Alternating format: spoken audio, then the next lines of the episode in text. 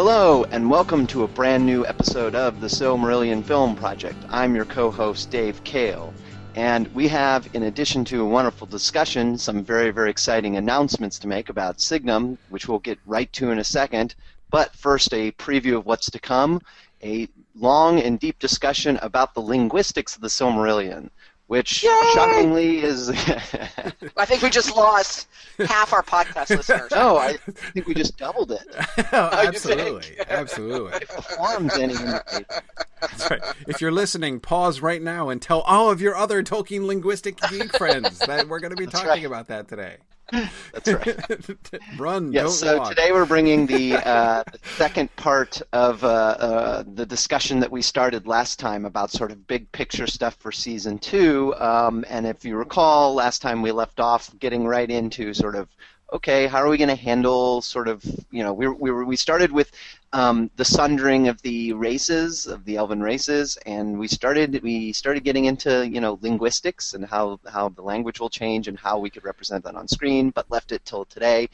Now we're doing it. So, That's right. Without further ado, I am joined, as always, by Trish Lambert, the Tolkien Maven, and Corey Olsen, the Tolkien Professor. Corey, take it away. Good morning, everybody. Okay, so yeah, first I do want to start off with announcements because there are some super exciting things going on. Uh, uh, it's you know, for so for all of you Tolkien fans out there, wanted to make sure uh, that you know about this. And I, I always think about this because I, you know, for me, one of the things that's driven all of the stuff I've done with Mythgard and Signum from the beginning has basically been you know my own memory of how excited I would have been to discover any of this stuff, like how much I longed for this kind of thing, you know, when I was like, uh, you know, in high school and college and in my twenties and everything, when these things didn't exist, and so, um, so I always. Uh, want to share and make sure everybody knows what's going on. So first, one comparatively, uh, one con- comparatively small thing, um, but still very cool, is just to make sure everybody knows that our next Mythgard Academy class on the Lost Road has begun. This past Wednesday, we did the first uh, session on the Lost Road. We talked about the fall of Numenor um, and uh, uh Tolkien's conception of the Numenor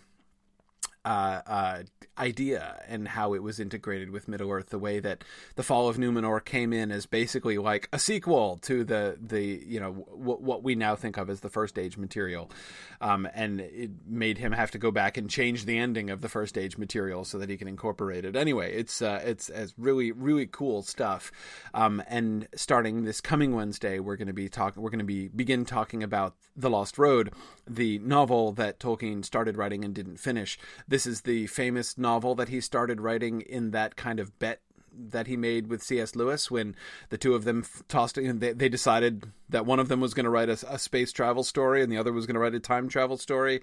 And they flipped a coin, and C.S. Lewis got space travel, and that's where the space trilogy came from. That was out of the Silent Planet, and um, and Tolkien got time travel, and that was the Lost Road. So uh, he didn't finish it, of course, being Tolkien. But um, we. Uh, we're going to start uh, our discussion on that next week. So and Jack Jack did his in like a week. Tolkien never finished it. right. Yeah. Uh, C.S. Lewis published that, or you know, finished it and, and got it to publication, like sandwiched between two other books that he was that he had that he had completed. Uh, whereas Tolkien, uh, uh you know, wrote several drafts and and uh, that is several drafts of the first few chapters and didn't finish. So yes, that's all very typical on both fronts. Um, though though Tolkien himself was actually instrumental in helping uh, Lewis get Out of the Silent Planet accepted for publication. I mean, there exists in, in Tolkien's right. letters, you can see the letter that he wrote to the publisher, to his publisher. Um, uh, about uh, because this was right after The Hobbit. It was 1936 was the coin toss, and 1937 was when The Hobbit was published. So he already had a relationship with a publisher, which Lewis didn't have uh, in that at that time. Uh, in the same way, he'd done some academic publishing, but not very much, uh, uh, uh, you know, sort of general publishing yet. Anyway, so yeah, it's that's that's that's so so that book, The Lost Road, we're going to start talking about. Uh, we're going to start talking about next. Uh, that is the actual Lost Road. We're going to start talking about next week. We've already t- started talking about The Lost Road and Other Writings, Volume Five of the History of Middle Earth series. So that's Wednesday, 9.30, uh, 9.30 p.m. Eastern Time. Uh, if you can join us live, uh, you can go to the mythgard.org website under the Academy tab at the top and find the, the web page, which gives the whole week-by-week reading schedule and uh, the, red, the registration link uh, for the live session. Of course, if you can't make the live session, which I totally understand, it's not, again, 9.30 p.m. to 11.30 p.m. It's the late night session on the East Coast.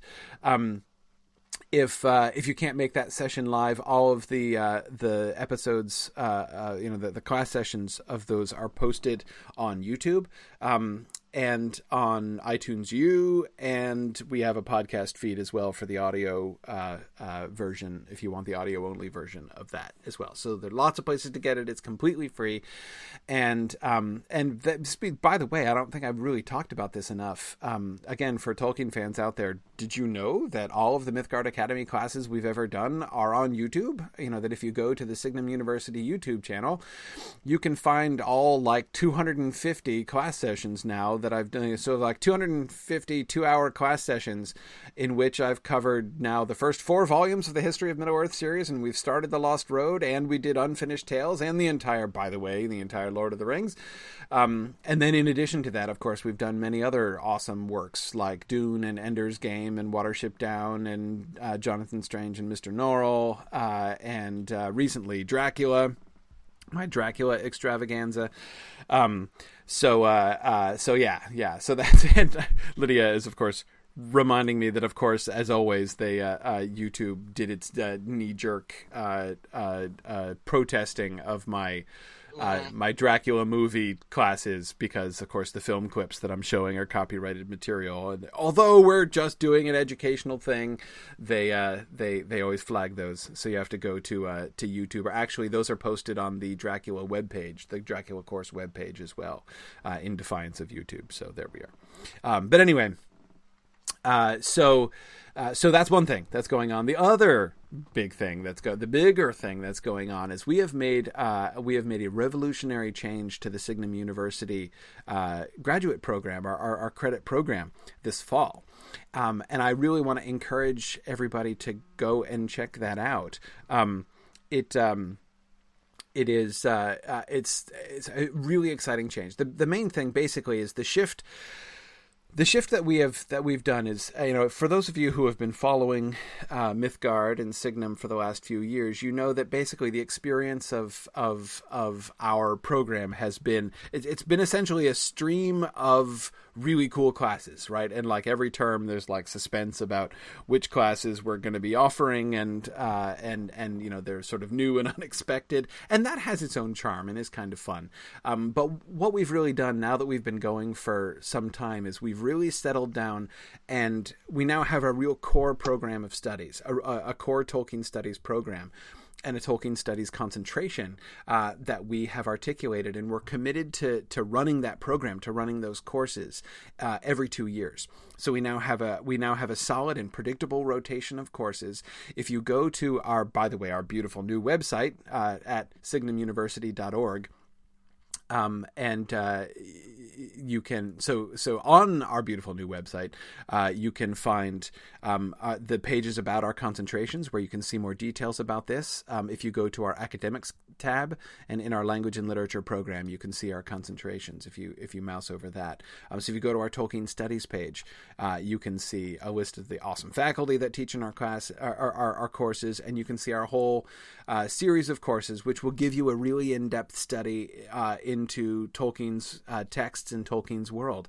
Uh, the Hobbit, you know, uh, my class on the Hobbit, Verlyn Flieger's wonderful class on the Lord of, on the Lord of the Rings, um, the class Dr. Tom Shippey and I taught together, Beyond Middle Earth on you know Tolkien's sort of world outside of Middle Earth, all of his non Middle Earth writings, and, and, and sort of how those fit together, and, and what those show us about uh, Tolkien and his and his works. My class on Tolkien's poetry, uh, the the Lewis and Tolkien class that I did comparing uh, comparing C.S. Lewis and J.R.R. Tolkien, John Garth's Tolkien's Wars in Middle Earth, uh, Tom Shippey's Beowulf class.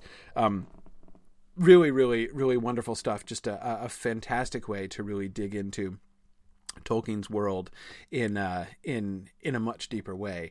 Um, and the cool thing, the other cool thing that we've had, in addition to really having this uh, uh, this this this this really cohesive Tolkien studies program now, uh, we also have a new certificate program. So that I know a lot of people, um, even though I run a master's degree program, I'm well aware of the fact that most people don't actually need a master's degree. I total in, in language and literature. I totally understand that. Um, but we now have a certificate program so that if you're just interested in in you know wanting to really kind of dig into this stuff in depth and really just kind of enrich your own understanding of these uh, of, of, of of Tolkien's uh, texts in his world uh, in this way you can just uh, you can enter our certificate program. You take the same courses but this the, the the the master's degree program is 10 courses plus the plus the thesis at the end. The certificate program is just is just 5 courses um, so that you can still really you know plunge in and get some depth there, but you're not obligating yourself to the entire uh, program, and it, it, doesn't it doesn't culminate in the degree, and you don't write the thesis and stuff. So uh, it's it's in that way much less of a commitment, but still a really great enrichment of Tolkien studies. So those are things that I wanted to tell you about that we're doing this term. I'm really excited uh, about our new program, and, and I hope people will uh, will take a look at it and really consider so much is changing at Signum this year, and I'm really, really excited uh, about all these things and to, to, to share our new. Pro- of course, it's not just a Tolkien Studies program. We do have other concentrations and other certificate programs, like in imaginative literature. If you're more into, uh, you know, things like uh, uh things like you know uh, fantasy and folklore in general, or uh, science fiction and things like that, we have you know we have our imaginative literature concentration. Uh, we also have our concentration in Germanic philology. Uh, so if you really if you really want to dig into the linguistic situation and, and, and dig into languages and in, in, in particular, uh, you know these the, the the languages the Germanic languages that Tolkien spent so much of his life with, uh, we have a whole concentration uh, for Germanic philology as well. So you can learn Anglo-Saxon and uh, translate your way through Beowulf line by line, and you can learn Old Norse, which is a new class that we're going to be offering this year, and you can uh, and you can study uh, Middle English as well in my Chaucer class and uh, lots of things. So anyway, it's um, it's it's it's really fun. So just wanted to let you guys know that these things are out there, and. Uh, uh, and and to to take a look at our awesome new website and uh, and see what you find because I think if you've if you've even if you've you know known about Signum and Mythgard for a while, I think you'll find if you sort of look at things that uh, uh, it's uh, it's different than what you had uh, seen before. So anyway, um, and yeah, Kimber, people do teach philology. Uh, uh, philology is making a comeback at Signum University, at least. Um, so uh, it was funny actually. Tom Shippey was laughing about this when and, you know we have our uh, the introduction to philology class that Tom Shippey taught, uh, and he was laughing when I was approaching him about this. He's like, you know, philology is something that's been dying and being cut at universities around the world uh, for years, and here I'm coming to him saying like our students are just demanding a philology course. You know, we we, we have to we have to have it. We we can barely keep ahead of demand here. And he was he was sort of laughing about that uh, and thinking how uh, how how how delighted Tolkien would have been uh, about that. Uh, and I'm sure delighted about that too. So anyway. So those are the big things happening at Signum. Now we do need to buckle down and uh, get back to the first stage here, but I did want to share that with everybody. So, all right, let us then transition back to film film stuff. So last time, um, we're so today we're doing our second episode of our kind of general um, overview of so, and this is again the, the, the the concept here is we're we're wanting to prepare the way uh, especially for the people who are thinking about all the practical stuff that we'll get back to again at the end of the season. Um, that is, so for people who are thinking about settings and costumes and casting and uh, and uh, and music and all that stuff. Um, but at the same time, in doing this, we're also, of course, thinking through sort of stories and characters and things, and uh, hopefully laying a good foundation for the much more specific discussions we're going to be having as we go through episode by episode. Uh, so we have a bunch of that still to discuss today today. So it's our second session doing that. Next time, we're going to uh, yeah. So so in the next in our next episode, we're gonna start with episode one. We're gonna begin doing the episode by episode discussions. Um, but today we're gonna we're gonna finish our general discussion. So okay. Um. Uh. So let's um yeah so let's get so uh, as, so as as i was saying last time we did especially the first half of the season that is we focused a lot on the on the middle earth end of things on the the the, the Teleri side, thinking about the Nandor and thinking about the Sindar and um, uh, you know what what are they going to look like and how are we going to settle them and, and, and what's going to happen. But we didn't talk much about the Valinorian side of the season, which is of course really the whole second half of the season. We need to think about Tol Eressëa. We need to think about, uh, you know, Tirion upon Tuna. Um, uh, and are we going to, in fact, make any tuna fish jokes in any way uh, when we do that? Um, these are all important questions we still have to answer, as well as lots of uh, characters and things. So that's what we're gonna. That's what's. No, I'm not serious about that, Brian. Though you know, uh, there could be there could be some kind of very subtle fish motif, I suppose. Uh, but never mind. Um, okay, so um, uh, I think having a little gentle fun with the professor, who is so gets so wrapped up in his own languages that uh, he forgets like the English analogs of the uh, of the, of the words that he has devised. Um, and frankly, I think he deserves teasing about this, especially since uh, like on the one hand, he asks us not to think about the fish when he has a hill called Tuna, and yet at the same time, he asks us to believe that it's a perfect coincidence when he names the Isle of Numenor Atalanta, and he's like, "I know that looks like Atlantis, but it, you total, it's totally not just the name Atlantis. This is this is just derived from the languages, which it is. Like I know it is, um, but uh, but you can't have it both ways, man. Like you can't expect us to to to to, to do that. Anyway, you, you can't you can't go and call the island of the elves Avalone and the isle, the downfallen isle of Numenor, Atalanta, and at the same time be like, but don't think about the English analogs to these. It has nothing to do with Avalon or or or, or Atlantis. Um, please. Anyway, sorry. Um, uh, uh, uh, um, so anyway, so um, let's um so let's let's let's get into things now. So where i want to start today i want to start today with where we ended up last time which is the linguistic stuff. So okay.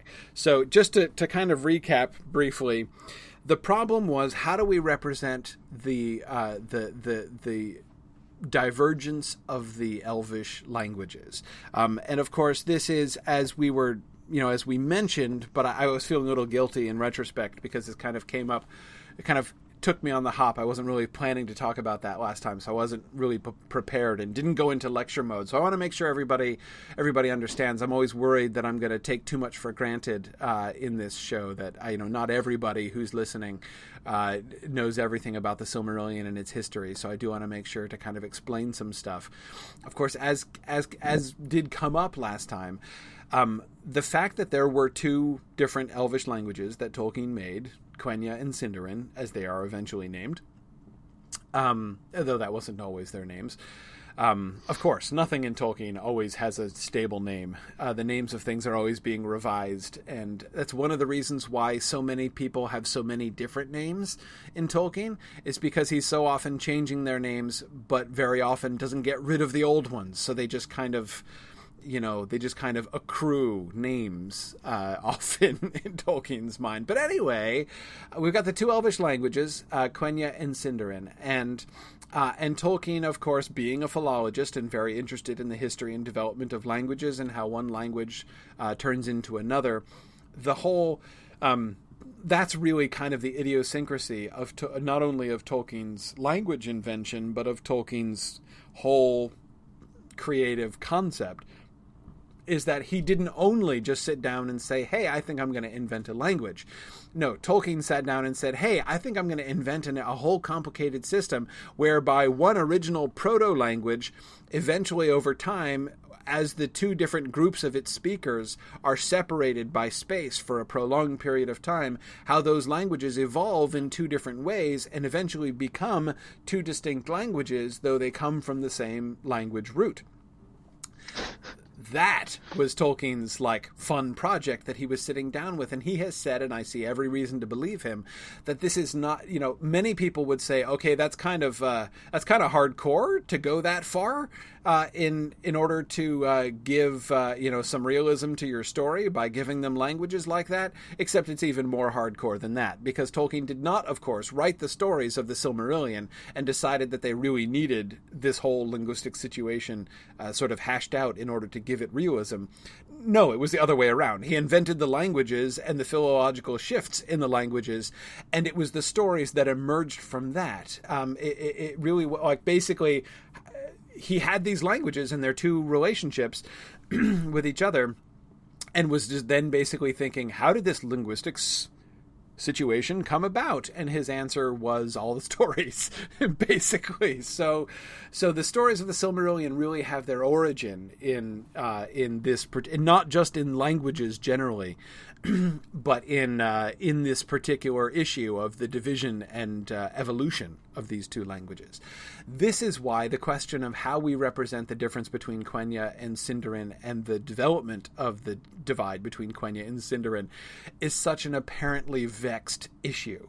Uh, because if, if if you came if you were listening to our discussion last week and had no idea of that history, you know of of of, of what that meant to Tolkien and what role the languages played in his story origin, you might think we were making a really big deal out of something kind of small, right? I mean, I'm imagining, I'm trying to imagine a like trying to get like an actual modern studio head to take this at all seriously, right? If you're if you're trying to explain to a to like a, a Hollywood crew, okay, no, like one of the biggest issues we've got to wrestle with is how do we do the distinction between uh, uh, Quenya and Sindarin.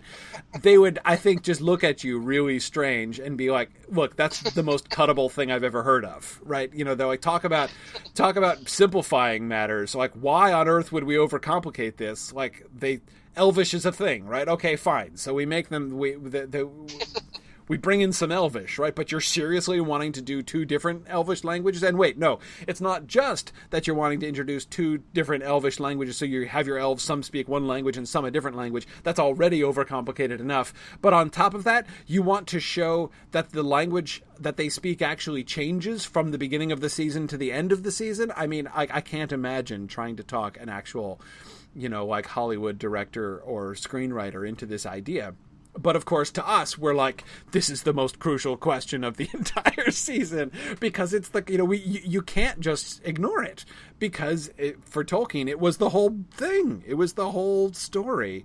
Um so anyway so that's that, that's that's the the whole context of this discussion that we're having. But as i was saying last time I think it's a huge problem, um, both because of the, the sort of the telescoping, the, the amount of time that is supposed to be passing in this season is already going to be hard to convey. We we have a frame, uh, so the frame will help us uh, to sort of enable us to avoid doing the, uh, you know, the the uh, you know, five thousand years later subtitle at you know at the beginning of one of our episodes, um, but. Um, uh, but anyway, yeah. So so we we how do we so okay so we, have got the, the, passing of time is going to make this really difficult how do we make the language shift but it, but you know i don't think it's really plausible at all for us to do i, I know there are some people um, you know dave was characterizing this as a vocal minority of people who really want to see us have everybody speaking in elvish all the time with english subtitles um, that's that can't happen. That well, first of all, that like kind of really can't happen. I mean, um, you should know there are two schools of thought about this, about Elvish languages. Um, one school of thought, basically, the, the, the two schools of thought on on uh, among the Elvish linguistic f- folks is: do you follow? Like, are you when you're studying Elvish languages, are you studying what Tolkien wrote about Elvish languages? Like, are you just trying to learn, you know, Tolkien's own writings about it? You know, the languages as Tolkien the languages as Tolkien articulated them, or are you looking to write your own Elvish languages, basically kind of modeled after his? You know, you might be trying to follow his model, and and follow his patterns, but you're basically making up your own Elvish languages. Um, that's that's essentially the core of the distinction. There are many scholars who do the former, Carl Hostetter is the is the sort of the center of of that school, and there's then there's the ones who are happy to make stuff up. And uh, David Salo, the linguist who um, who uh, worked on the Lord of the Rings films, is pretty much the center of the of that school of the of the let's make stuff up school. Because the fact is, you can, Tolkien's language doesn't have enough verbs. There are not very many verbs at all in Quenya that you know as he wrote it. I mean, it's just there isn't enough material. You can't hold a conversation uh, in in Tolkien's Elvish languages. it's just not possible. There aren't enough words. Um, Tolkien didn't write out enough of it. There are some there there are word lists. Most of the word lists are nouns. Um, verbs are the biggest problem. Um, so as as uh, I, in a conversation I once had with Carl Hostetter about this, uh, he, he he he the joke he often makes is you know he says he'll meet because you know he's well known as a Tolkien Elvish linguistics guy, and so he'll meet somebody who will say to him like, "Oh, I can speak Sindarin," and he's like, "Okay, great, order lunch." You know, like you can't do it. You know, you, like there, there, there, there is no conversational. Like just Tolkien did not. There, there is not enough attested uh, forms in either Quenya or Sindarin actually to be able to hold a real conversation. Um, so if you're going to do this, you have to you have to make stuff up. Um, I don't have you know myself i'm not a real stickler about this. I don't i mean i i i am not in any way sort of anti the david salo let's make stuff up school. That seems to me a perfectly respectable thing to do especially in the context that salo did it you know with the films. Like you're, you're involved in a sub-creative thing. Okay fine. Like I, am not i'm i'm definitely not kind of persnickety about that.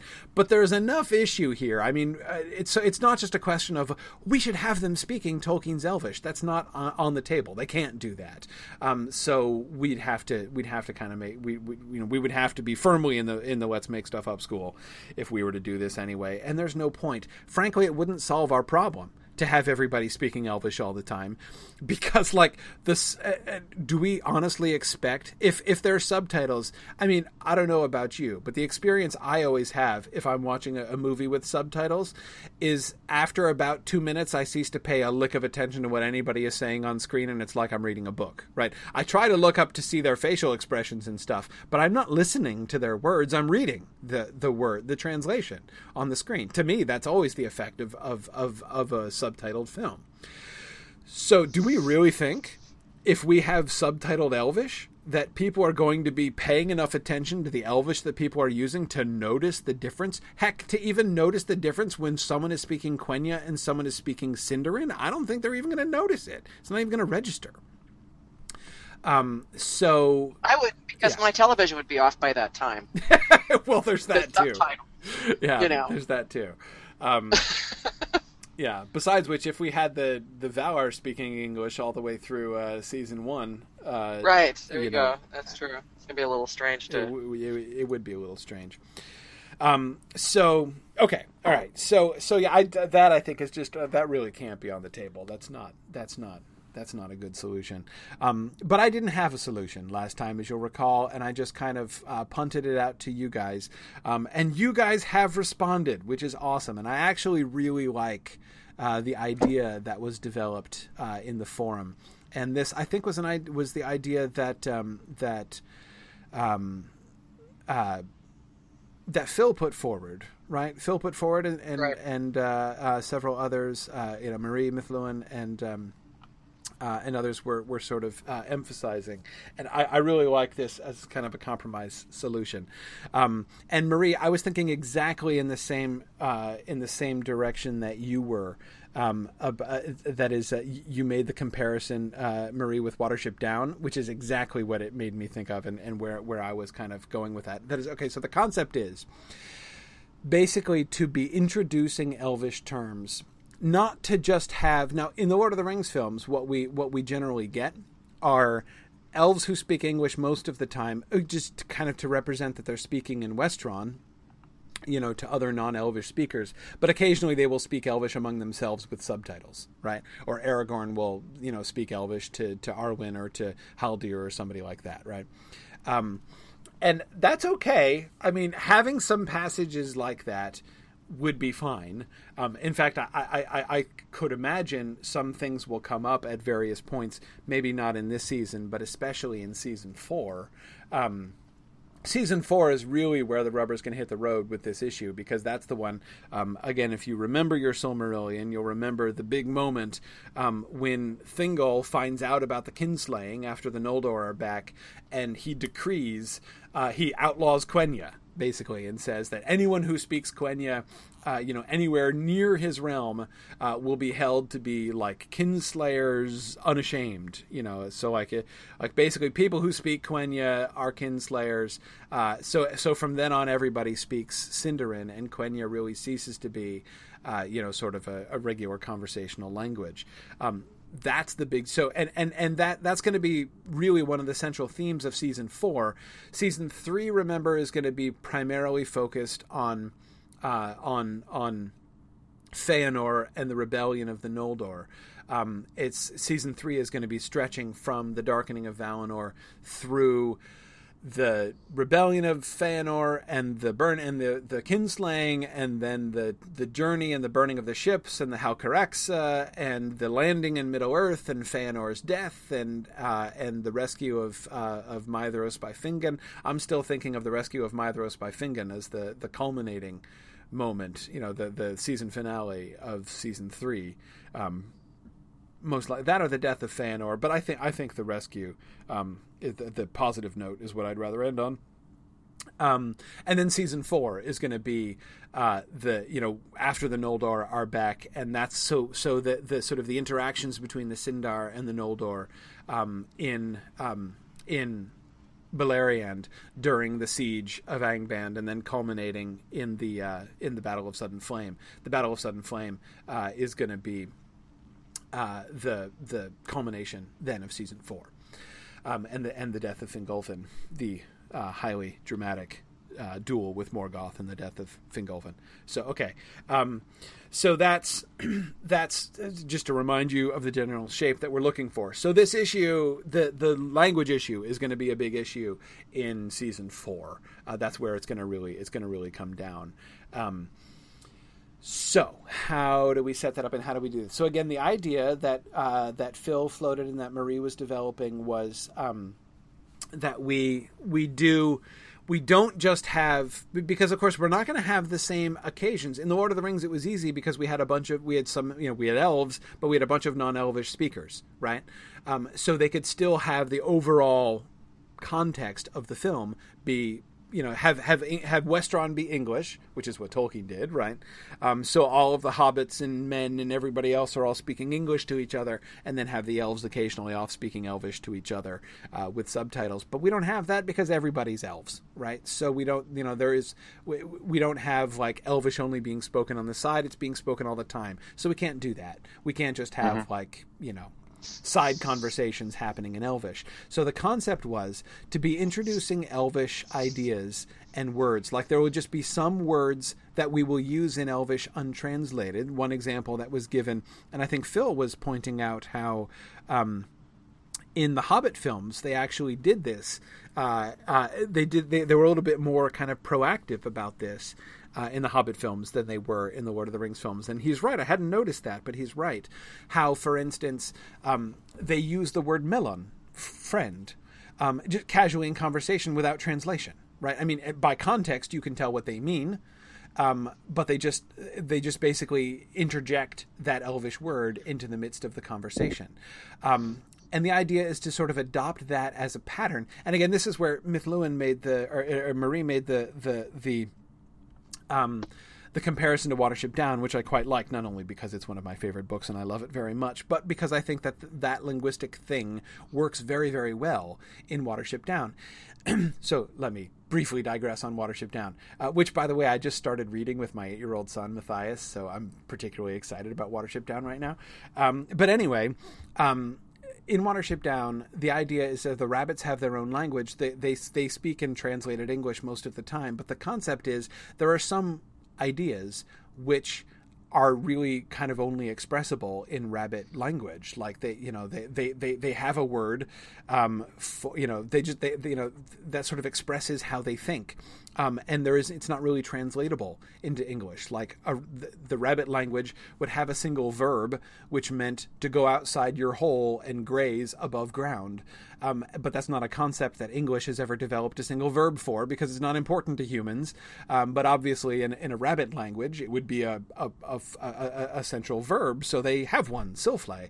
Um, and that word becomes used, again, the way that Adams does it, and he does it very well he sort of explains it once and then just uses it throughout and you kind of as a reader come to to think increasingly in lapine the rabbit language as you go through the book. I do think that that's a really interesting model for how we could introduce uh, the elvish language and indeed the elvish languages into uh, into the story that we could fi- we could find sort of particular terms like they did in the Hobbit movie with Melon, which of course means friend, um, terms and ideas that we could introduce. And as Phil was pointing out, there are already many words that are already kind of familiar to people um, who have read the books, right? Of course, because this is one, and the, the, I think the reason that I really like um, this as a solution is that it strikes me as very much like what Tolkien already does in his published works. Um, you can gain even if you know you have no instruction, but like you notice, right? You notice the trend. Um, of what certain words mean, right? By seeing the repetition of them in different uh, in different um, uh, uh, uh contexts. So you know you see the Ered Luin and Ered Wethrin and Ered Gorgoroth, and pretty soon you realize, hey, Ered means mountains, right? Because all these different mountain ranges are called the Ered something or other, right? So Ered clearly means mountain or mountains, like mountain range. Um, uh, just as uh, similarly, you can you begin to see that the that the the the syllable more means black, right? Okay, so there's Mordor, uh, which is called at times the Black Land in English, um, and then you know, and you've got so and that that that that more uh, uh, syllable comes up in other contexts. Um, right, like with Turin, the Black Sword, um, and, and so you know we we you you begin to kind of just figure out, right? Oh, okay, I see. More need, more means black. Um, uh, yeah, Morgul, Morgoth. Uh, exactly, exactly, uh, Chris. Uh, you begin to so, and, and the more you do that, the more you begin to, to notice it other places, right? And the more you begin kind of to, to to to understand. So I think this is a really cool. It would have to be done carefully, of course, um, but um, uh, but I think it's it's it's a really neat. Um, uh, solution, I think. Um, and especially, we could have over, t- it's even a way in which if we did it really cunningly, uh, and those of you who are really uh, who are really into the Elvish linguistics thing could help us figure out how to do this really cunningly, um, we could actually use some you know roots which are similar or common between the two of them at the beginning, and and and have you know basically be choosing words which are more and more deviant so that the language um, the, the conversation being sort of peppered with these words that we that we are in these ways kind of introducing our viewers to and getting them used to um, that the, the sort of it, that it could really give a, a, sort of a flavor because Quenya and Sindarin do sound quite different. Um, so as they get into Valinor, we can have these Quenya words um, uh, you know, for things in Valinor and for uh, for concepts and ideas, so that it really can. We I think we really could do this if we did it very carefully. Create a situation in which we're not losing the general viewer, right? They're still able to follow what's going on, and we'll we'll kind of pick up and use these. Uh, these words and these terms and be comfortable with those. Um, it, it, can't be too many, of course, um, but uh, but but but enough of them, and yet actually create a situation where when when we have the two elves talking, you know, the the Sindar and the Noldor meeting again uh, in season four, um, they they do actually sound different, um, and and people will be able to tell the difference between their uh, their their languages. So I think I think it's neat. We could also do in naming as well. Like we can kind of try to uh, try to emphasize not not not that we're going to change the names of characters in this in this direction, but um, uh, but in, in, in names for, for, for, for places and things, we could uh, that that's obviously another opportunity to, to bring this in. Um, this um, this seems like the seems like really the only feasible solution. yeah, it does. In addition does. to in addition to like in addition to it being a good idea, it also seems like the only really the only thing we can do. I do wonder um, that I think the trick one of the tricky things will be how to how to how to make the impact of uh, Thingol's decree obvious on screen and dramatic. Yes, yes. I agree. That is going to be it, it, it, making that be sufficiently dramatic is going to be tough. Uh, the good thing about that, though, is that we don't have to think about that for two more years. So, uh, I'm, I'm, I'm, I'm, I'm kicking that one firmly down the road. Uh, True, and and you know, I mean if we're being flexible on that, um, it doesn't, you, know, like uh, we don't have to slavishly follow that. We can have him not only decree uh, that, you know, um, that you can't you can't speak in the Noldorian language, but also let's say you can't also can't wear certain Noldor clothes, and you can't. I don't know. Basically, right. there's a lot of things we can do to make it more That's obvious on screen. Yeah. yeah. Um, in fact, in fact, actually, that does actually apply to our conversation now, which is that if we do have the Noldor dress in a particular way, mm-hmm. that will then down the line that ban can be included. Yeah. Yeah, yeah the ban because uh, I agree, especially if the if the language is really only being represented in occasional words, it's going to make Thingol's decree seem especially petty right? No more can right. you use this particular word when you mean that thing.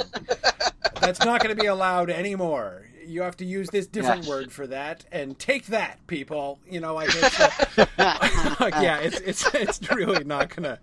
So yeah, I, I I agree. Yeah. I, I do think that broadening the ban makes sense, um, and it, it, needs to be because yeah. I mean, when, when, we think about what it means, then it becomes like a ban on Noldor culture. On Noldor culture, exactly. Right. Yeah. It's it's which it's, is really what was intended, right? I mean, exactly, that's really kind of... exactly what it means is like basically leave leave your you know Valinorian, Noldoran, kinslaying ways behind you right? If you're going right. to, if if you're, you know, I I now associate, I Thingol now associate your, you know, Noldoran ways with kinslaying and with with with with enmity with my people, right?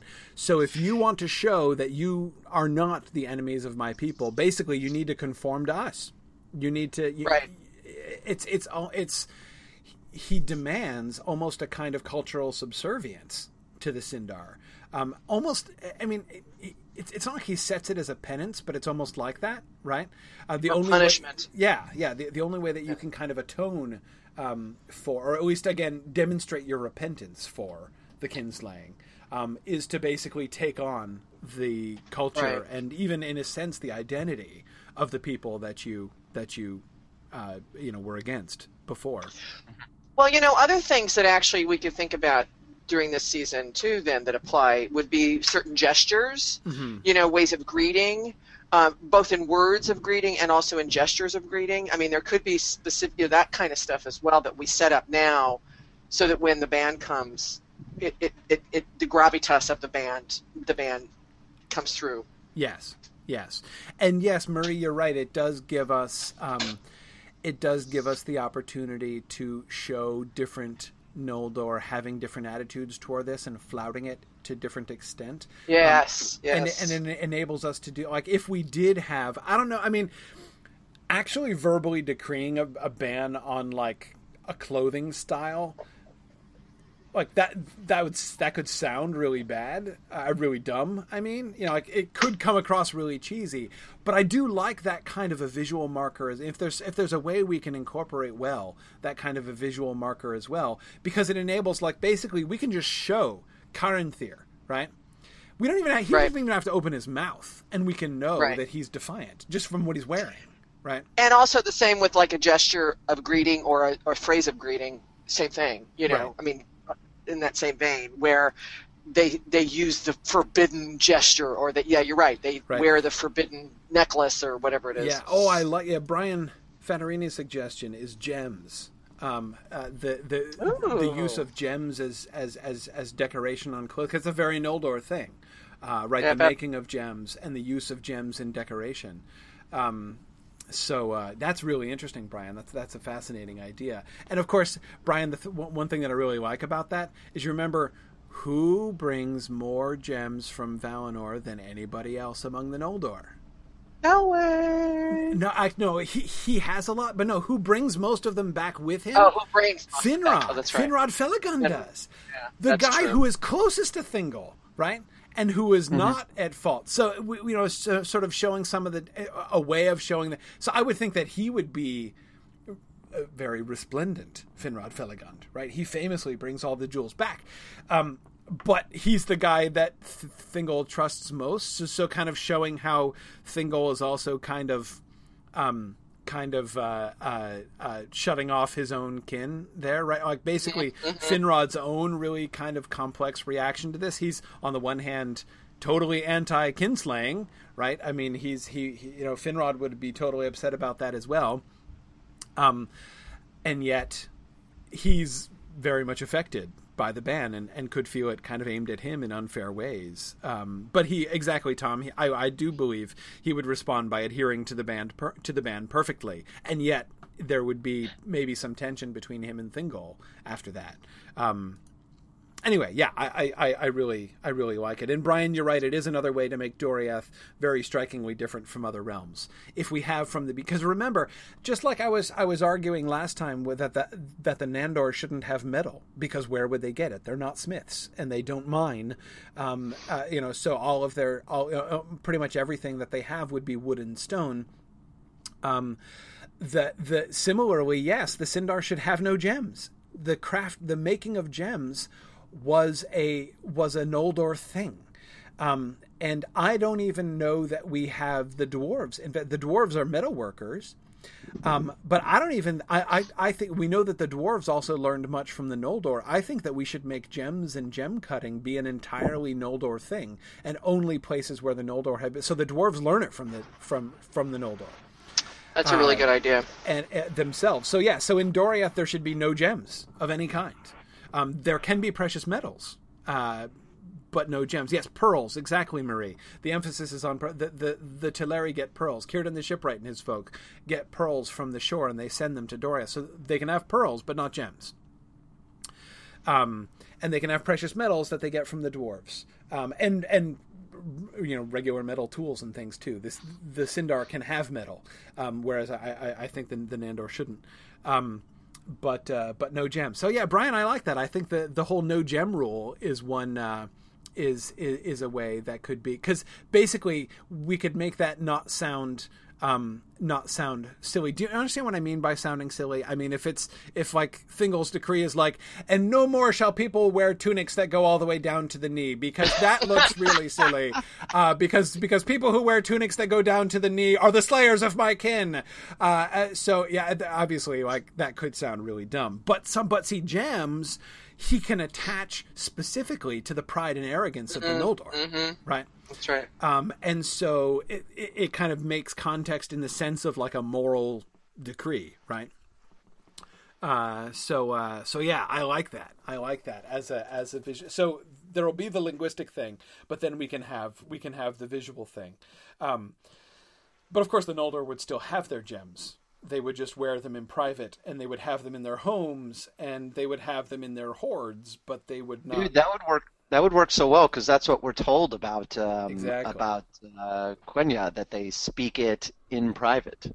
Right right. And Only of course yes exactly exactly. And um and Brian, you're you're right. Of course, this it, it also brings us right back to the to the Silmarils and the oaths of the, the the oath of the of the sons of Feanor, um, you know, so which could kind of give them, in a sense, a kind of a justification for defying the ban. And it'd be like, look, you know, we've already sworn an oath, and our we have we, we have already swor, sworn a distinctly pro gem oath, uh, you know, and we're kind of invested in that. So yeah, absolutely. Absolutely. Um, like that. Like that a lot. Okay, cool. Excellent. I'm so glad we solved that problem, and now the whole linguistic situation won't be difficult at all. Actually, it will be really hard to execute. Um, but this means as we go through, um, one thing that you guys can be thinking about, and maybe we'll come back and we'll revisit this at the end of the year when we do our year end casting, costuming, uh, setting, all of that stuff. Maybe one of the things we can come back to at the end is this linguistic question and see what suggestions you guys have made about words that can be introduced into dialogue uh, in order to create that kind of elvish feel. So I'll be interested to see what you guys come up with as we go through and talk about stuff. All right. So that was easy. We're making huge progress through our list of things we wanted to talk about here today. Trisha's laughing. We may because... have to extend to another uh, to another. no, no, we're good. We're good. Trisha's uh, laughing because we have like a, a, an eight or nine item list, and, and we've. Oh my gosh! All of, of which have now. this degree of detail. I mean, yeah. detail. It's all good. It's all good. Okay. All right. Um, so the second item, uh, and Marie, this is where I, we're coming back to something that you raised, which I had been overlooking, and we, I, you know, I, I, didn't didn't mention it all last time, but is super important, and that is what's going on with the bad guys. Um, you know, sort of the, uh, the the the the villain story, because of course we've mentioned that the super secret neck orc, uh, orc necromantic project is going on. Um, during this time, I love the idea um, of n- uh, not only, uh, as we said, we're not going to be showing the breeding of orcs under any circumstances, um, but the idea, uh, you know, Marie, my my desire to avoid this topic, um, I, just fully embraces your suggestion that we leave it mysterious.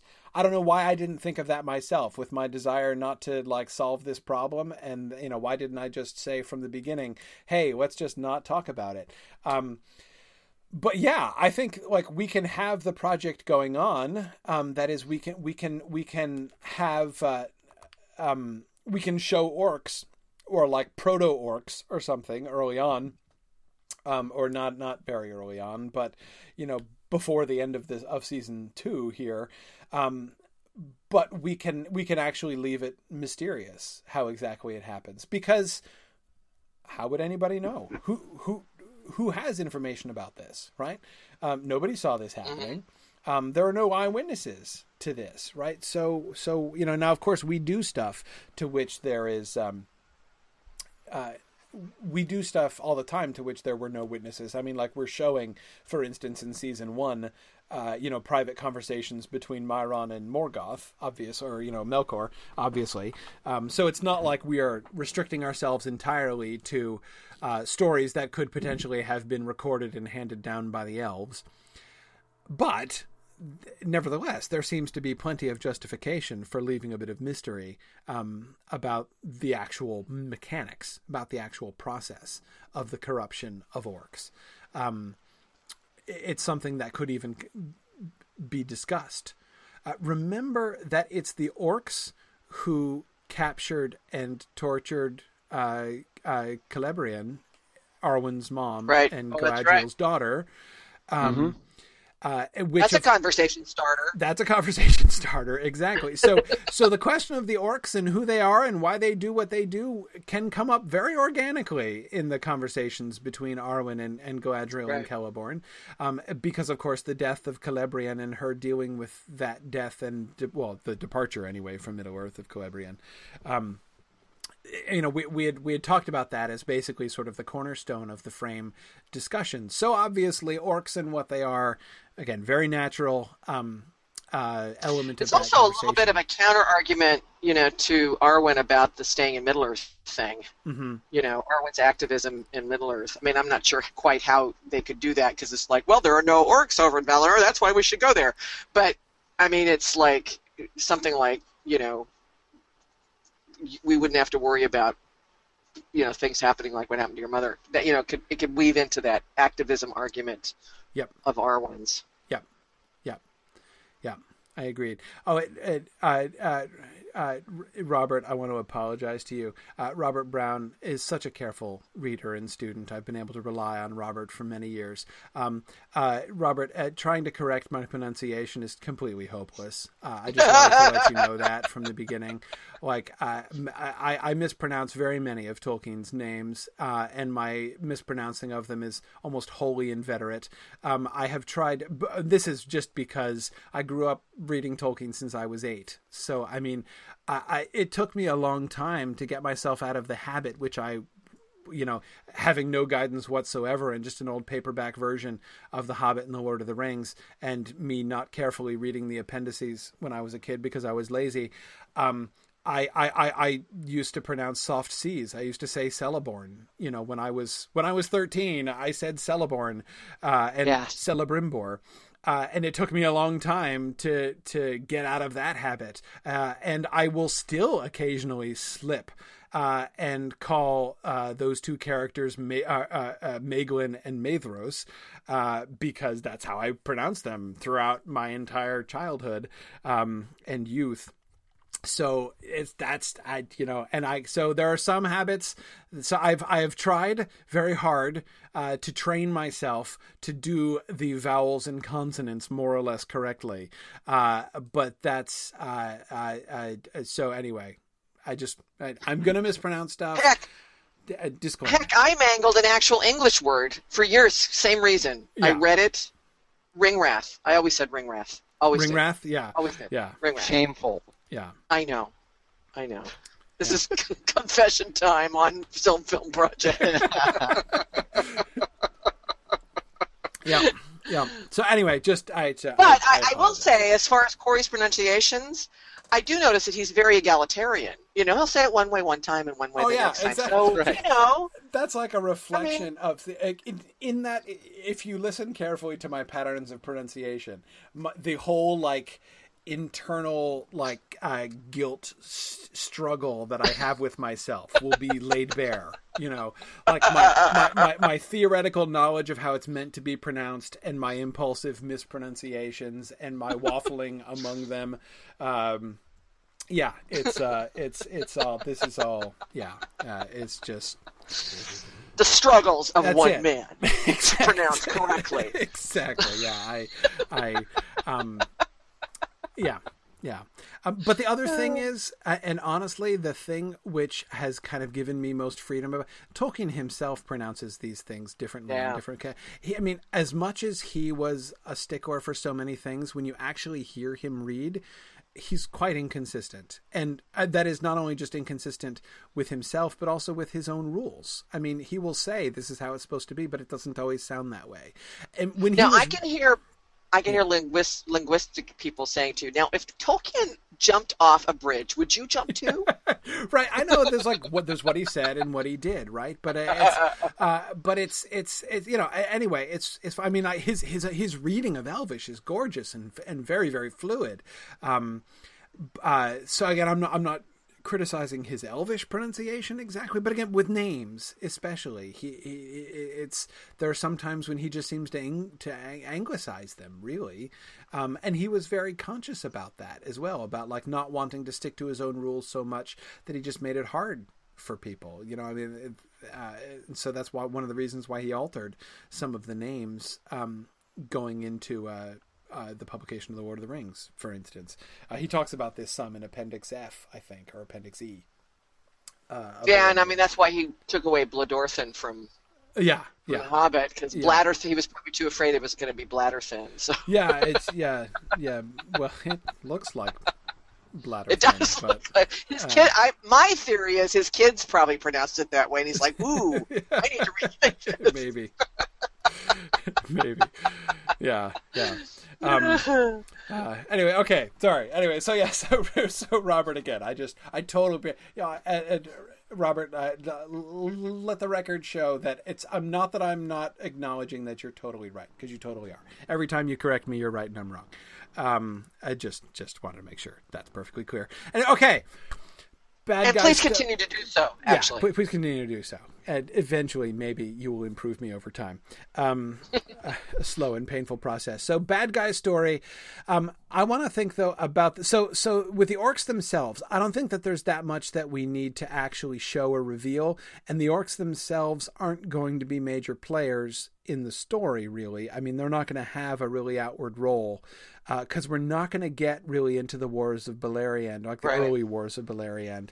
Um, until that that's going to be a season three thing. Like the orcs are going to start invading, and we're going to get the you know the the the death of Denethor uh, and the you know the the besieging of the havens and all that stuff. That that that stuff's going to happen in season three. Um, uh, so the so the orc storyline at this point is less a military politics story and more a, a horror story. Yeah, exactly. It has to do with the kidnapping and corruption of the, the, the children. Exactly. Um, and and so so so yeah. So it's obviously it's going to be a factor at the very beginning with in Cuiviénen, mm-hmm. right? If we're going to have elves uh, elves kidnapped and and and the fear of the Dark Rider and stuff that that's going to come up right away in episode one and two. Um, so we'll need to think about it in, the, in that context. But sort of the bigger question, and I, I really loved this discussion uh, on the discussion forum is basically about there is going to be some like politicking basically between Gothmog and Mairon because you remember we had established a kind of rivalry between Mairon and right and, and, and that's right the Balrogs right um, which I really do love. I, I think as a general rule, we should always have the bad guys not getting along. I mean, that's uh, uh, that's kind of what one of the things that makes them bad guys, right? So. Uh, um, and and in particular, it's easy to see how the um, the Balrogs, who've totally had Melkor's back all along, right? They are the tried and true old faithful, and to to the idea of Mairon waltzing in and like putting himself above them uh, in uh, their relationship with uh, with with Melkor and sort of usurping their power and position. That's obviously going to be an issue, right? So, mm-hmm. um, uh, and we talked about sort of Mairon being the more subtle one and Gothmog being just kind of the brute, um, which I think works personality wise. Um, so, uh, so yeah, so the, the, the, the Marie's suggestion was the kind of backstage, um, kind of jockeying for position. Basically, who's in charge at Angband? Um, and uh, I have an idea about that for overall plot. I don't know how we introduce it into episodes. We can kind of think about that as we go through.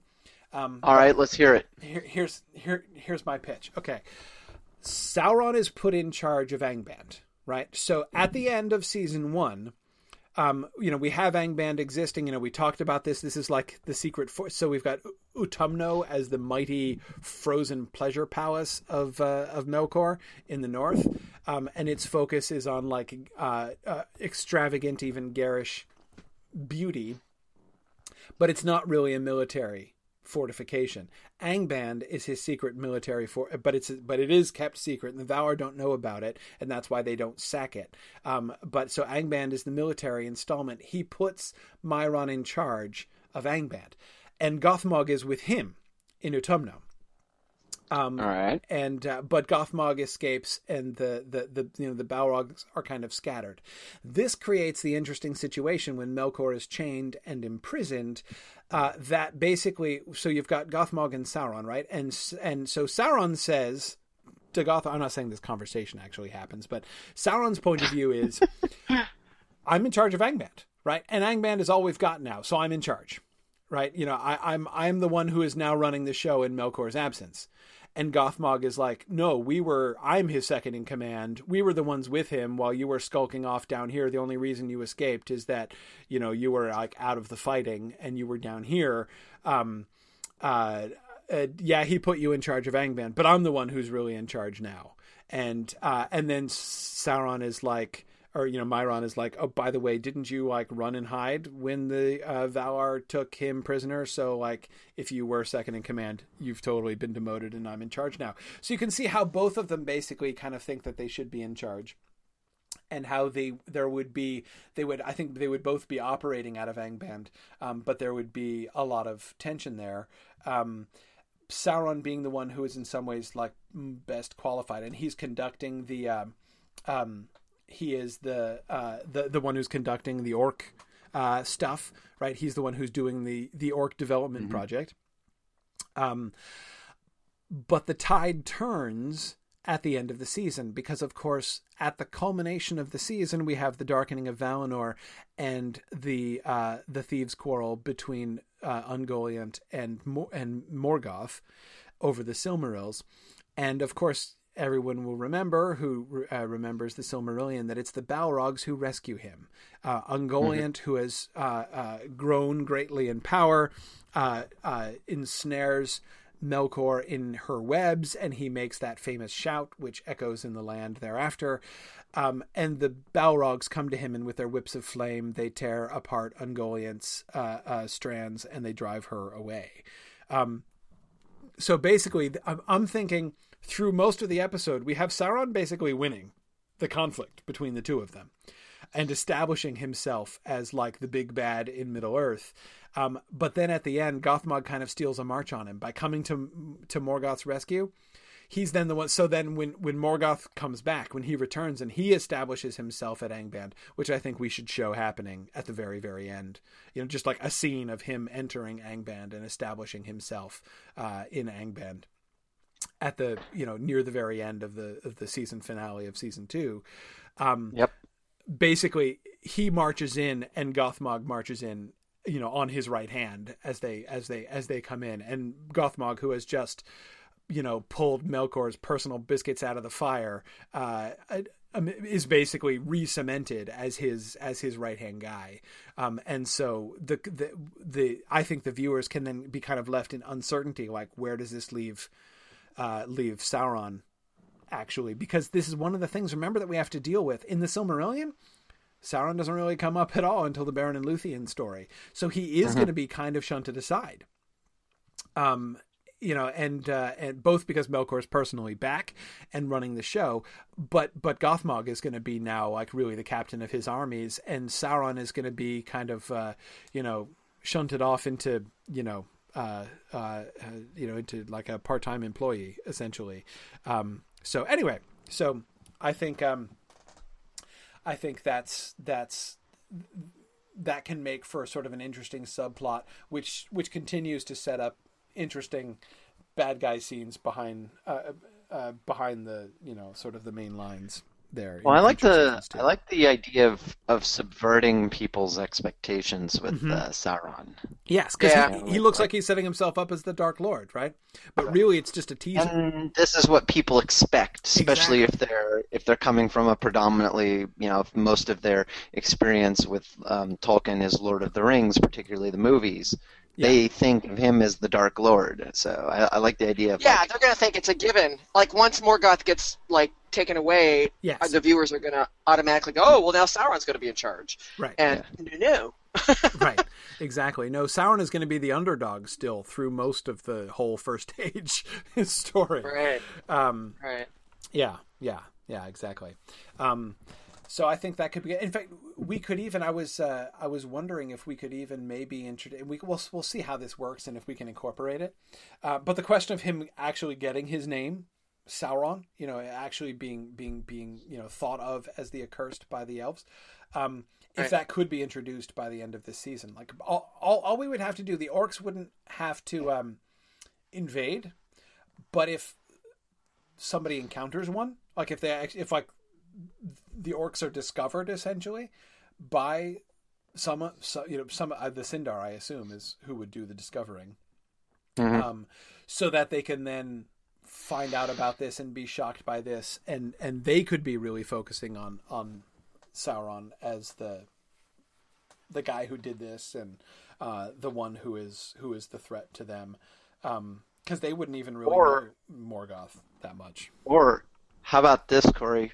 We could we could go we could we could do an ironic turn and uh, and pull a Turin Turambar. We could have Sauron name himself the accursed when he's feeling sorry for himself after losing his job. oh, oh, I love that. And then the name that he took for himself is given to him spontaneously by the people, just like Elessar, right? The name that he took for himself was given to him by his own people. In the end, yeah. they called him Elfstone, right? That uh, uh, ex- except it's the evil version of this. You know, the the uh, the the sinister name that he took for himself was spontaneously given to him by his own enemies afterwards. Um, I, that that's actually kind of beautiful. I I, I find that immensely amusing. I love that. I love that. Okay. All right. We'll see what we can do. We'll see. We'll see if we'll see if we can kind of work this in at all. But it is something. This is definitely like a season long subplot. You know what's going on with the bad guys and the development of orcs. We need to keep this up because it's it, it, would be easy to lose sight of this and everything else that's going on. Um, and we need to make sure we don't lose our antagonists, so that when we do start unleashing them in season three, it doesn't seem to come from nowhere. Okay, awesome. So that's two items on our list. We're moving right along. I think this is excellent. Um, uh, one quick thing about how much Sindar stuff we're doing, and I've actually I've already been talking about this a little bit. I don't want to do to, uh, I want to save. Some people on the discussion boards were talking about things like, do we like show Luthien on stage? Do we start getting into like Daeron the Minstrel's love for Luthien and stuff? I say no, no, let's not even go there. Um, mostly because I want to save it for season three. Remember season three? Um, season four is when we have the Noldor in Beleriand, so we're getting the Sindar and we're getting the Noldor and all the the councils and everything else. This is where we get um, the highly dramatic uh, uh, depiction of of Beleriand and its realms and everything. So that's season four stuff. Um, season three is going to be mostly Valinorian focused. I mean, the central story of that is going to be Feanor and the rebellion and the kinslaying and the burning of the ships and the Helcaraxë. So uh, the, the the Sindar are going to be, but but we need to keep up with them, right? We need to have some Sindar material so that when we do get um, you know, when we do get to Thingol and, and everybody else, we haven't totally forgotten about them. Kind of like, you know, the published Silmarillion does. That's exactly how the published Silmarillion works, where you follow the Noldor into Valinor, and then you're with them for several chapters, and then there's just this chapter of the Sindar, right? P.S. Here's what was going on in Middle Earth during all that time, right? And I don't think we can afford to do that in the series to, to structure it that way in the series, because if we do, it's going to be like two years since people have heard of the Sindar, and no one's going to remember them. Um, so so so anyway, so if we can so we need to we need to retain some good Sindar material to have a really substantive and meaty meanwhile in Middle Earth subplot throughout the whole throughout the Feanor show in season 3. The Feanor show is still very much the A plot, but we need a strong B plot going on in Middle Earth. And again, and that that I think is not going to be hard to do. We have we have some interpersonal drama among the Sindar. We have uh, we have we have action sequences. Uh, you know, we, we, so the orcs are attacking um, and laying siege to them. We've got the dwarves coming in and being introduced, and the relationship with the dwarves. So we've got lots to do in Middle Earth. Um, mm-hmm and we can be developing um, yeah brian we can developing sauron's story more too though remember melkor's back uh, during that. We, we might have to fudge some stuff there, by the way, right? Uh, uh, Melkor kind of wasn't back during that whole time, uh, but anyway, we'll have to. Uh, we'll have to. Yeah, exactly, Marian. The building of Menegroth but anyway, so so so I I, I want to establish the Sindar and I you know to, so that we have an identity for them um and and make sure that we we we have it sort of known that there is a realm there with Thingol in in Doriath. Um and we had talked about the the saving the building of Menegroth until season three after they met the dwarves, and having that be a kind of a defensive measure as the orcs start attacking. Uh, and I still really like that idea. Um, but but I don't want to. So I I, I want to save kind of as much of that as we possibly can um, for the next uh, for the the for season three. Okay, all right, we're ripping through stuff now. So thinking back to the Valinorian elves for a minute now, um, what what how are we going to distinguish the Vanyar and the Noldor? We've talked a lot about the Teleri and distinguishing the different branches of the Teleri as they split themselves off in various places, and we talked even about things like what will their cities look like and um, and all that. So. Uh, and their cultures. How about the Vanyar and the Noldor? How do we distinguish them? Because the two of them are like joined at the hip from the beginning. Now you're right, Robert, that we do get um, we do get uh, the like the you know the Vanyar the the Vanyar are blonde and the Noldor are brunettes, but that's not really uh, that's not really the chief distinction. I mean, that can't be totally uniform. I mean, it's going to be really visually dull if it's just like hundred percent blonde and Aryan Vanyar and hundred percent you know dark haired, pale faced um, Noldor. Um, Tom Hillman suggests that the Vanyar all wear T-shirts that say "I'm with Manwë." Uh, that I think is a good suggestion. Um, it's just the kind of T-shirt the Vanyar would wear. I think that really kind of strikes me uh, as a Vanyar thing to do. Um, but I agree. Uh, so obviously the the hair color thing can totally be a trend, and that's you know that that's something that that that will create a visual uh, distinction. But yeah, I want to think about culture as well. Now Maria is right to remind us that um, although both of them are makers, they are makers in very different modes. Poetry is the Vanyar's thing, and uh, uh, uh, craftsmanship, physical craftsmanship, uh, especially metalworking and gemsmithing, is the thing um, of the Noldor. But remember, the Noldor aren't just gemsmiths and metalsmiths. They also do things like weaving, uh, and even things like the you know the the making of the making of scripts. Uh, Marie, I think, was calling for a a, a cameo of Rumil um, I yeah. that cracked me up. Yeah, I love that idea. I, I, I, I, agree, Marie. I, I, will I will only give Rumil a cameo if we can agree that we depict Rumil just like he's depicted in the first volume of the Book of Lost Tales, uh, when he's this like wild, kooky, uh, uh, uh strange, funny guy. I totally I totally want to. Uh, uh, that's that's I, I, I, I Rumil is the crazy eccentric, like he is in the Book of Lost Tales. That's totally, totally the Rumil I want, not not some boring scholar. Um, and yeah, Maria, I, we, we were joking about this before we started the show that like we we can think of no more compelling drama to present to the general American public uh, than you know a squabble between two different scholars who are advocating two different styles of scripts for representing Elvish alphabets. Uh, that that really that really has public appeal written all over it. I have to say. um, but uh, but but yeah, no, I mean that's definitely. I, I mean honestly, Marie, I do see the the context in which I see introducing Rumil is remember there's like one episode in which we're going to have to be getting something like a montage of like the youth of Feanor. Um, because we, we, we want to touch on like Feanor the, the the prodigy as he's growing up, um, uh, and I think that that's one thing that we can do is to have him. Because uh, uh, remember, it, it was in his youth. It was like a middle school. Uh, it was like a middle school project that for Feanor when he invented uh, when he invented his new characters. Uh, so I think that would be that that would totally be a fun context in which to uh, to introduce Rumil. Um, uh, yeah, yeah, exactly. Okay. All right. So isn't that good TV, Brian? That's what I'm thinking, right? You know, the battle of the like, but which script will ultimately be adopted to represent the Elvish alphabet? Like that's going to be the question everyone's going to be asking around the water cooler the next day, right? I mean, that's that's clearly uh, that's clearly what what what gets people coming back. Um, yes. Definitely. absolutely. Absolutely. That's pretty much that's pretty much I think been the secret of the success of Game of Thrones is exactly that kind of plot line.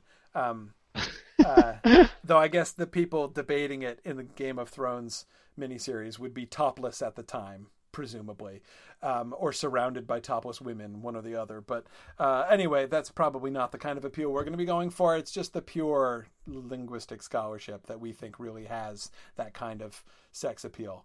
Um, who needs, right? Who needs uh, bedroom scenes when you can have, you know, hot philological debate instead? So I think it's all I, I think it's like Tom Hillman says, "In the game of runes, you win or you die."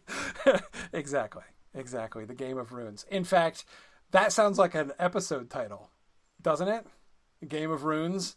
Come on now, that's mm-hmm. too good to that's too good to miss. I think. I agree. anyway, okay, okay. All right, anyway, so but back to the Vanyar. So, um, would we have a difference in how they in how they I'm thinking they should be less differentiated at the beginning and should become more differentiated as we go through. Because, of course, the, uh, our focus is going to be shifting towards the Noldor in the second half of the season as we get the unchaining of Melkor and the unrest of the Noldor and the forging of the Silmarils. So, um, we. Uh, I think it would be okay in the earlier times to have them apart from the fa- you know we we there there there can be you know again like the hair color trend thing. Um but um um uh, but I think uh, uh, I, I I think that we can have them looking and dressing pretty much alike at the beginning because they are kind of a unit all the way through. But once they get to Valinor because um, remember, it's not until they get to Valinor that the Noldor start doing the gem thing, and especially if we're going to make mm-hmm. a big deal about the gems later on, which we have every reason to do in the whole Silmaril context. Um, I think that we could we could use that as a as a as a distinguishing point, um, while the you know Vanyar are off, uh, uh, you know, reciting poetry. The uh, the Noldor can be forging gems and, and that, that distinction, the, the wearing of gems, um, can become a very distinctive Noldor thing early on, initially to distinguish them from the Vanyar uh, f- for us, and then of course down the road it becomes the issue with the Sindar. Um, yeah, yeah, um, yeah. Uh, Brian Fattorini is arguing for a uh, uh, uh we should uh, make the Vanyar uh, speak in uh, in like in in blank verse uh, in iambic pentameter. Uh, that would be subtle but noticeable. You know, Brian, I actually think we could kind of. Well, I would say this, Brian. At the very least, any dialogue we give to the Vanyar has to be very carefully constructed, um, and with with a greater, um, with a greater ear to you know uh, uh, cadence and euphony than it would than we would for other characters. I'm kind of thinking we could actually get. I'm not saying we go full out Tom Bombadil with the Vanyar, but you know, like how Tom Bombadil often speaks in prose, except it's not really in prose. I mean, it still has all of the cadence of his, you know, trochaic hexameter poetry. Um, we don't have to go quite as emphatically as Tom Bombadil does because he's always speaking in verse, but we could do something like that. I mean, I, I would think any dialogue that we give to the Vanyar, we would really have to, uh, it would have to at least come sort of close to scanning, basically. Mm-hmm. Um, but yeah, no, Korea, they clearly would not use the Tom Bombadil uh, meter. And the reason they wouldn't use the Tom Bombadil meter is that they would not spend as much of their time jumping and skipping around. That's really, I think, the origin of the Tom Bombadil meter. Um, know, that's why I mean, think about it. It it's it sounds like a skip. You know, the like ho Tom Bombadil at the beginning. The way that it's not just trochaic, but the way that it starts with um, with uh, uh, you know with with the repeated stresses like that. Um, yeah, yeah. Um, uh, and they don't talk about their own clothing as much as Tom Bombadil either.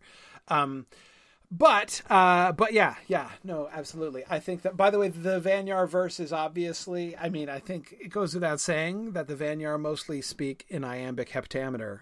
I mean, obviously, um, what in the Lord of the Rings is basically elf meter, um, the meter that Galadriel um, recites in the meter that like the Nimrodel song is in, right? And curse the faithless ship that bore him far from Nimrodel. Um, that sort of seven beat line is that's eh, obviously iambic heptameter is is what the the Vanyar speak in. So those of you who are thinking about uh, di- no tralalalali, not the Vanyar, Brian, the Vanyar, not the tralalalali elves. Um, those are Noldor, really. Um, uh, so it's and, pretty fantastic. And, and, and like the green elves. I mean, remember that the green elves when uh, we don't have the green elves yet, but the Nandor who come across the Blue Mountains into Ossiriand. That's going to be a season three thing. We're not doing them in this season at all, so we're not worrying about them right now. But when they come, they're going to come in in season three, at the beginning of season three, and they're going to be the Tralalalali elves. It's called Lindon. That's why it's called. Uh, that's that's why it's that's why it's called that. It's the land of singing, because um, they sing all the time. Um, so they're mm-hmm. totally tralalali, and uh, uh, and they could be, uh, yeah, absolutely. Okay, um, so uh, so so so so there we are. That's that's we've now solved the crucial issue of what meter the Vanyar will speak in. So I think that's that pretty much solves solves the problem. But I do think that the Vanyar should be like their appearance should be plain and especially contrasting with the Noldor as time goes on, increasingly almost severe. Not that they would exactly wear something like a monk's habit, but something quite close to it, like plain, simple white robes or blue robes, um, blue being Manwë's color, um, and uh, uh, but with very, very little uh, ornament or decoration um, as uh, as as time goes on. So, um, anyway, yeah, yeah, and Marie, yes, increasingly uh, sort of mystical, yeah, like the, the, contemplative. So again, more of a kind of a monastic feel, I would say, for the Vanyar and their culture, especially as they move from Tirion to uh, to Niquetil, because remember they live with the Noldor at first, and I think that this is something that we can that we can incorporate is that basically the two of them sort of start off together as time goes on as that is as they're in Valinor the distinction between the Vanyar and the Noldor becomes increasingly one of the the Noldor focusing on their crafts and their craftsmanship and therefore like their ornamentation like things will get fancier and fancier with the Noldor because they're making stuff. Um, and the Vanyar will be simplifying more and more becoming more contemplative uh, and uh, and eventually and and and you know in their dress and in their ways more simple. And this is why in the end they don't keep living in the same city anymore because they're moving it. So you know the, the Vanyar decide what they really want is to get away from all of the sort of you know the the the pomp and fanciness of the Noldor uh, life, and they move up onto Taniquetil and live this sort of monastic and contemplative existence up there. Um, and uh, um, and the Noldor Tirion just becomes increasingly gorgeous as uh, as as times as time go on t- time goes on. Um, oh, that's really interesting, Brian. I like the idea of the Vanyar having short hair. Because yes, you're right. Peter Jackson has created this vision of all elves being long haired. Right, there aren't any short haired elves. Um, but I like that idea um, again, especially being with the like sort of increasingly s- simple and severe, the Noldor I think would tend to have long hair um, because you can do more fancy stuff with long hair, right? I mean, like like the craft of hair braiding, you know, is like that's going to be a Noldor thing, right? Anything which requires skill and you know can be a vehicle for the expression of like beauty through ornament and and kind of complex working is something the Noldor would be interested in, right? So yes, I would think that um, for people who like this kind of thing, there could be some elaborate uh, hairstyling going on among the Noldor. Whereas, yes, I could see the Vanyar becoming like almost crew cut by the end. Absolutely. We don't want to make them look ascetic to the point of being like flagellants or something. I mean, we don't want to create that kind of atmosphere. Um, you know, like they're starving themselves and whipping themselves in their closets or anything. But um, but just just like simplicity, just the simple life, essentially. Um, uh, so that the and, and, that the gap between them and the the Noldor we would become would become increasingly um, uh, stark Tom Hillman is suggesting that Feanor ultimately sports a hairdo uh, sort of similar uh, to uh, uh to to Count Dracula's hairdo in the Francis Ford Coppola film uh, that uh, the Dracula students in the Mythgard Academy were so marveling at. I'm not sure I really want to go with the like I have a set of buttocks on my head hairdo that Dracula had there, but. Um, but yeah, something complicated, something complicated would be fine. Karita Tom says that that is not okay. Uh, but uh, but yeah, Brian, exactly. By the end, at the end of the time, I do think that Tirion should, uh, the, the, the city of Tirion upon Tuna should start looking like Versailles. It, yeah, absolutely. Um, um, and it doesn't have to be in the same style, of course, but like level of gorgeousness, absolutely. Um, because remember, one of the things that we're wanting to show is the Noldor getting off track. And one of the things that is such a recurring theme in Tolkien's works is how this desire to be a sub creator, this desire to be a maker, is itself a very, very good thing, but it it it it leads to going bad. I mean, it's the big sub creators who go bad. It's Melkor and Sauron and Feanor who go worst of all the people. Um, and and you know that that basically there is always there is always this temptation there's always this pitfall in the way of sub creators and so yes we can we can signal this um, the, uh, the the increasing gaudiness which will kind of merge over to arrogance um, on the part of the Noldor by the end of season uh, of season two. Uh, and, which really breaks out at the beginning of season three is I think really something that we can that we can do. Um, so uh, uh, so yeah, yeah, yeah. Nick is wondering if, if that declines in Tirion after the Feanorians leave. Well, of course, uh, the story almost never gets back to that. But Nick, I do think it would be interesting um, if we did show at least once or twice at various points. I don't know exactly when and in what context we would do this, but I think it would be interesting to show Tirion, at, you know, with Finarfin as king later on, mm-hmm. you know, to Finarfin ruling the the remnant of the Noldor, and to have a more kind of to to give a glimpse of a kind of a more temperate Noldor culture. Uh, Noldor back on track. Exactly, exactly. Um, so again, it's not like they've become all simplistic and ascetic like the Vanyar, because it's not who they are. Um, but um, but that it would it would there should be a, vis- a, a visible difference. You know, we should be able to notice like the stuff that Finarfin has had taken down uh, since since that time. Um, but uh, anyway, uh, yeah, yeah, um, we'll see. Uh, oh, that's an interesting moment. Tom Hillman uh, says we could show it when Finrod reincarnates. Yeah, we do get that reference to Finrod walking uh, with his father in Valinor after his death. Um,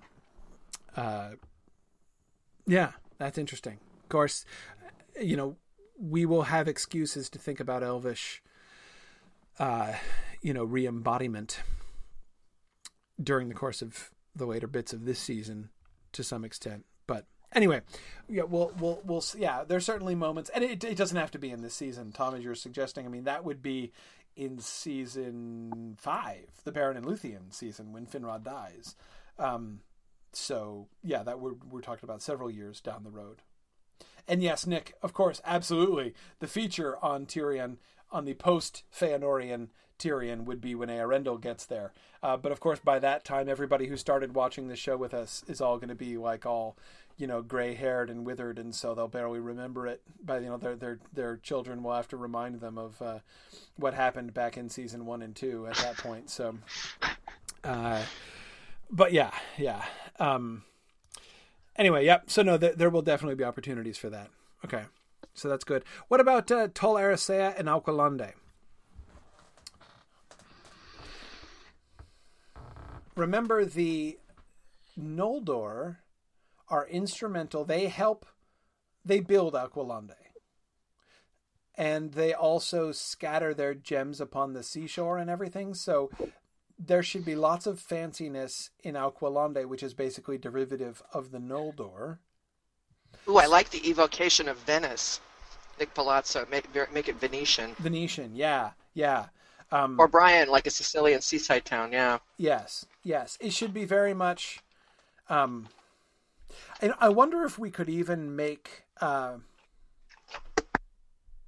that would be kind of interesting, actually, to have a sort of a visual or architectural or architectural tension between what the Teleri build themselves and where they actually live, and the bits that the Noldor built for them.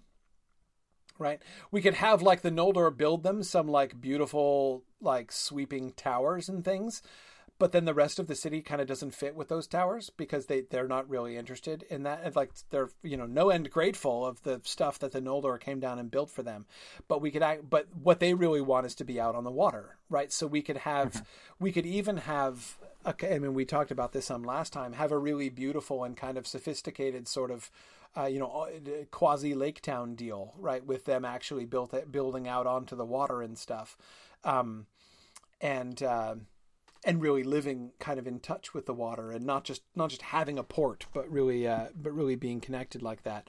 Um, and uh, um, uh, anyway, um, that that that um, but, but again, then then like inland or you know on the on the actual coast, you have these you know these the, these these mighty buildings that were that were constructed by the Noldor, and which I think I think it'd be kind of fun to make that kind of visually not fit together, um, so that we could see the, the the sort of disjunction between the Noldor. Because again, remember, whenever everything we do in Alqualondë has to be done with the kinslaying in mind. I mean, the kinslaying is like the culminating moment for Alqualondë, um, and so that's why I'm that that's what kind of leads me to say have have some kind of submerged Noldor Teleri tension. Like the the Noldor have never gotten the Teleri, right? They they they don't fully understand them. Um, and this comes out. I mean, it comes out very clearly in the debate between Feanor and and and the Teleri, right? When he asks for their help and for their ships, and um, and and then you know lays upon them like, hey, dude, like you know, in huts by the shore, you would still be dwelling if it if it were not for the for the Noldor. Um, you know, and they would be like, we actually kind of we wanted to live in huts by the shore. We didn't ask you to build those big stupid towers, which we barely use anyway. So you know, I mean, I, that, that kind of that kind of you know, uh, sowing the seeds for what's going to be happening in the kinslaying, I think, um, is something we need to do as we are doing uh, Alqualondë. Um, Brian is wondering would they pull the towers down? Um, I would think not, just because they'd be reconciled to Finarfin. Remember, Finarfin is like, you know, the embodied liaison between. He's he's married to the daughter of Olwe, right? So I mean, he is he is extremely close uh, to the Teleri of Alqualondë. Um, so when he comes back and sets up, so I don't think they would pull down the towers or something, basically out of respect to Finarfin and and in recognition to the fact that uh, after Feanor and the rest of them leave and Finarfin returns, Finarfin and the rest of the Noldor are going to be in peace with uh, with the Teleri, and the Teleri are going to be fine with that. Um, but uh, but uh, ooh, what a fascinating idea! Nick Palazzo has the awesome suggestion that those buildings that the Teleri build um, could be places where the the returning exiles wind up. Uh, that's really interesting. That's really interesting. Um, what about Tol Eressëa? So if we have if we have Alqualondë as this sort of division between the the, the the the the beautiful inland constructions that have been made for their benefit um, but not wholly appreciated by them, by the Noldor, and the the the much simpler um, and much more aquatic focused portions of the city. How about Tol Eressëa? Because Tol Eressëa is not constructed by the Noldor. Hmm. So we want it to look we want it to look demonstrably different. I would think so. Remember, Tol Eressëa is the island that's going to be called Elvenhome, and this is going to be mm-hmm. where the exiles are going to be returning to um, from. Does it does it have a, a, a sort of a more two, okay? So two questions. One, should it have a more Teleri look? Um, so you know, obviously, should, should it be like a seaside beach yeah. town, Southern yeah. California? More like that, yeah, yeah. Hammocks, hammocks and palm trees. Yeah, hammocks and, and Teleri are they're walking around in board shorts. yeah, exactly. Um, exactly. But I, I also wonder, I also wonder because the island itself was originally um, plucked, was was yes. selected by Ossé, right? So yes. maybe maybe it doesn't even necessarily look elvish or constructed at all, but looks more I don't know. Uh, I'm thinking. Uh, first of all, I'm thinking organic. A, a, pronounced lack of ostentation. Yeah. Right. It, to you know, in, in contrast to the Noldor, and the other thing is kind of like along the lines of what Dave just said. Make it like a cliff cliff towns, you know, kind of like in Cornwall, yeah. or even the more colorful ones, you know, the Italian like Cinque Terre, you know, that, that are built on cliff sides. In fact, the whole, it could all be cliffs. In other words, the the island could be quite steep. Yes. You know, so there's not yes. a lot of inland building. Well, remember, this is the island that was designed. This is the ferry boat island, right? I mean, this is the right. island that was. It's not a natural island. It's an island that's like ripped up and put and you and and and you know shoved around um, by Ossé in order to trans. I mean, this this island is designed for transportation, so I agree, Trish. It could. It's not going to have like sloping beaches and stuff right. because it's not a natural island. It's just like a big old chunk of rock with soil on top, presumably, because right. they're, they're going to live on it for a long time. Um, so there, you know, there there can there can be grass and trees and stuff on the top of the island. Um, but I think showing that it was like torn away from another mass of of uh, of, of land and therefore has um, you know sharp cliff sides where you can see like the bit that was broken off you know it just kind of comes to a very sudden end that to me makes a lot of sense right. and it it was never designed to be a home it was never designed to be uh, to be the this uh, sort of uh, again it's it was it was designed as a ferry boat and in the end they didn't want to leave it because they didn't want to leave Ossé behind and so Ossé rooted it uh, in you know off the coast of Valinor. Um, so yeah, yeah, having it be having it be. Um, yeah, um, like a recent volcanic island. That's another idea Robert Brown has. Chris Graham, I think Chris Graham's idea of having some sort of lighthouse edifice. True, though. Remember, awesome. the major lighthouse thing that we have is in Tirion actually, the the tower. Oh, that's true. The, the, the big tower with the light uh, in yeah. in Tirion. Um, which means I think that Tirion when we say like that, that uh, in my mind, um, okay, I grew up in New England, so when Tolkien uses the word hill, I have a particular idea of a hill, and to me, a hill is a kind of a very Appalachian, very like gradual little knoll, essentially. Um, I don't think that's what Tolkien meant when he used the word hill. Um, as like all of my own travels and wanderings about in the UK ha- give me a very different idea of what a hill is, like what a tor is, for instance. Is I don't I've never seen never seen anything like a tor in New England, uh, like an English tor. But anyway, I, I basically I think that we should have Tirion. uh, the the hill of Tuna should be it, it should be set up above so that as you come into the harbors, you know, as you come in towards Alqualondë, Tirion, uh, the city of Tirion is right there, like up, up, up above. It should be steeply uphill, um, on uh, on on a on a promontory, basically, really almost over the over the the the harbor, like the bay of Elvenhome, essentially. Um, so that the tower of Tirion is that's the major lighthouse that, and so the light uh, from the Mindon is you know is able to basically extend over pretty much the entire bay of Elvenhome there.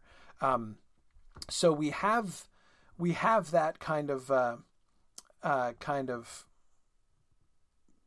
uh, that that role of lighthouse kind of occupied. But I do like um, uh, and and this this also of course emphasizes the harmony in with which the Noldor are supposed to be living with the Teleri right? Because you know Alqualondë is down on the shore and Tirion is right up behind them, so it's not like they live in like the next land over, right? I mean, like you can see their city right from right from the shore. I mean, the the the, the two their their dwellings are really set right next to each other. Um, but um, yeah. Karita says she she grew up in Indiana, so when she hears hill, she just shrugs because she's she's only heard about those things in stories and songs. Um, yeah, I, I Nick Nick Palazzo has a cool idea that the, that could be the result of the volcanic eruption Melkor uses to show off to Ossé. So somehow make it recognizable. I don't know how we would do that, but it'd be kind of interesting. Oh too. yeah, the the Ossé Melkor scene when he uh-huh, got him uh-huh. ripping up the coastline. Yeah, mm-hmm, yeah. Oh, how cool would that be to have Ossé like rip off a big chunk of the land just like for fun and kind of shove it out to sea. Um, and then when it's time to ferry the elves, we see Ossé go back for it, right? And he takes like, oh, hey, Yeah. Like, oh, wait, yeah. I, I, know just the thing, right? I, have got. I've, yeah. yeah.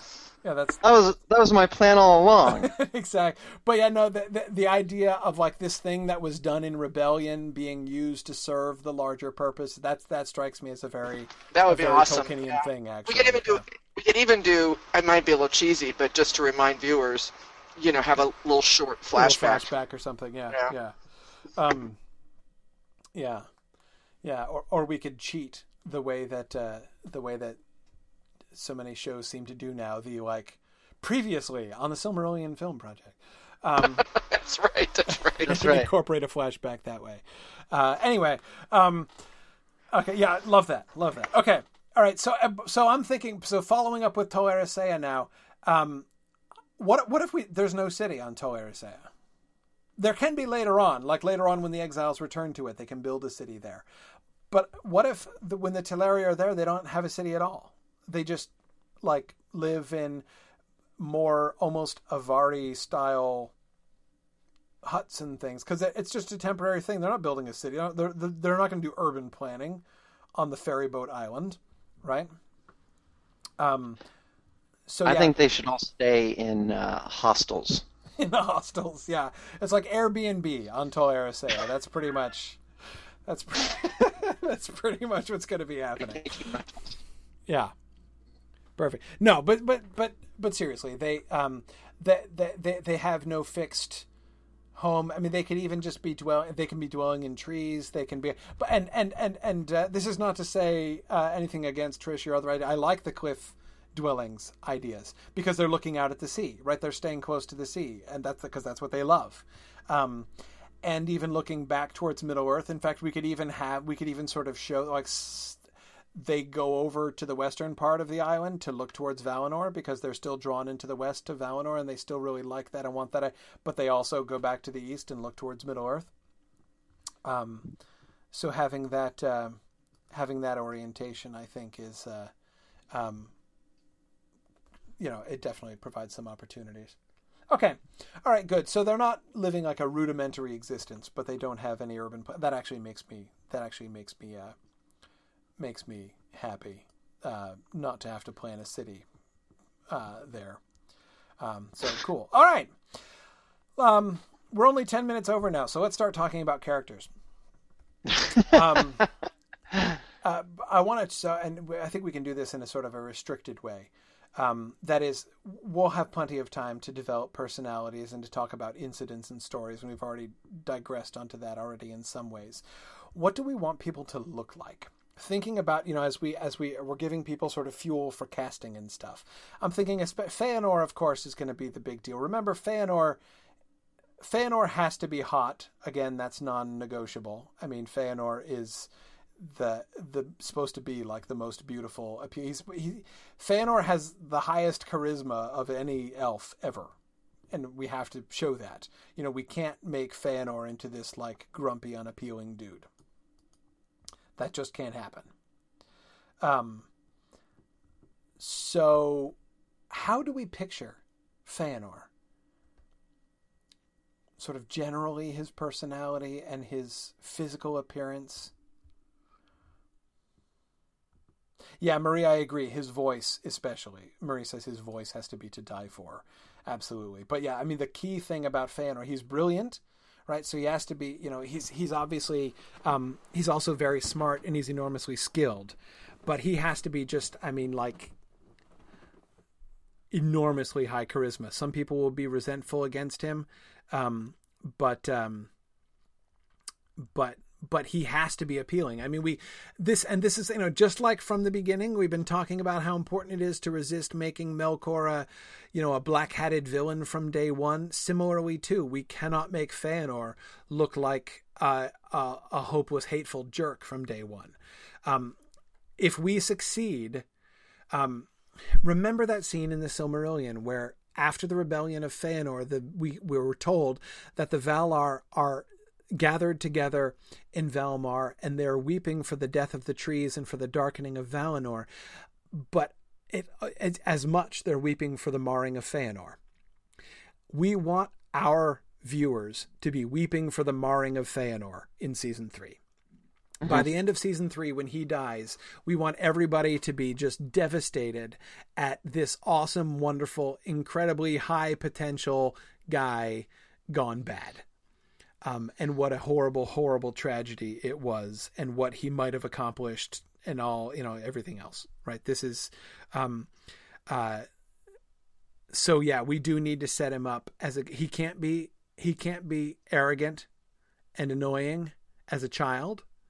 He can't be overweening as a teenager. You know, we can't. We we we we've got to. Um, uh, we can now. Uh, uh, Karita and Marie are, are, are looking in similar directions. Both of them talking about uh, having him be sort of uh, high energy and impatient, uh, restless body language. Karita says, "I agree with that." And intense eyes, high focus, says Marie. Um, yes, yes. Brian suggests very interestingly that we should draw parallels with young Estel. Um, that's very cool. Um, I like it. That's very cool. Absolutely, we should. Um, especially that's perfect since I was suggesting uh, at the beginning of the season, which seems like a long time ago, was only a couple weeks ago, um, that we should have uh, season three. Um, Aragorn be the be the the primary interlocutor, you know, the the young teenage Aragorn. Um, you know, so, so we'll be doing the the adventures of teenage Aragorn as the frame narrative of the Feanor season of season three. Um, and have and, and I was thinking that of having having a kind of a parallel. The the story of Feanor should be, you know, one of its functions should be as a cautionary tale for Aragorn himself. Mm-hmm. Uh, so, uh, so yeah, yeah, planting the seeds of that here in season two, and we do have young Estel in season one in the frame of season one, and so we can establish some, uh, you know, sort of visual parallels between the two of them in the young Feanor scenes that we show. I like that a lot. Um,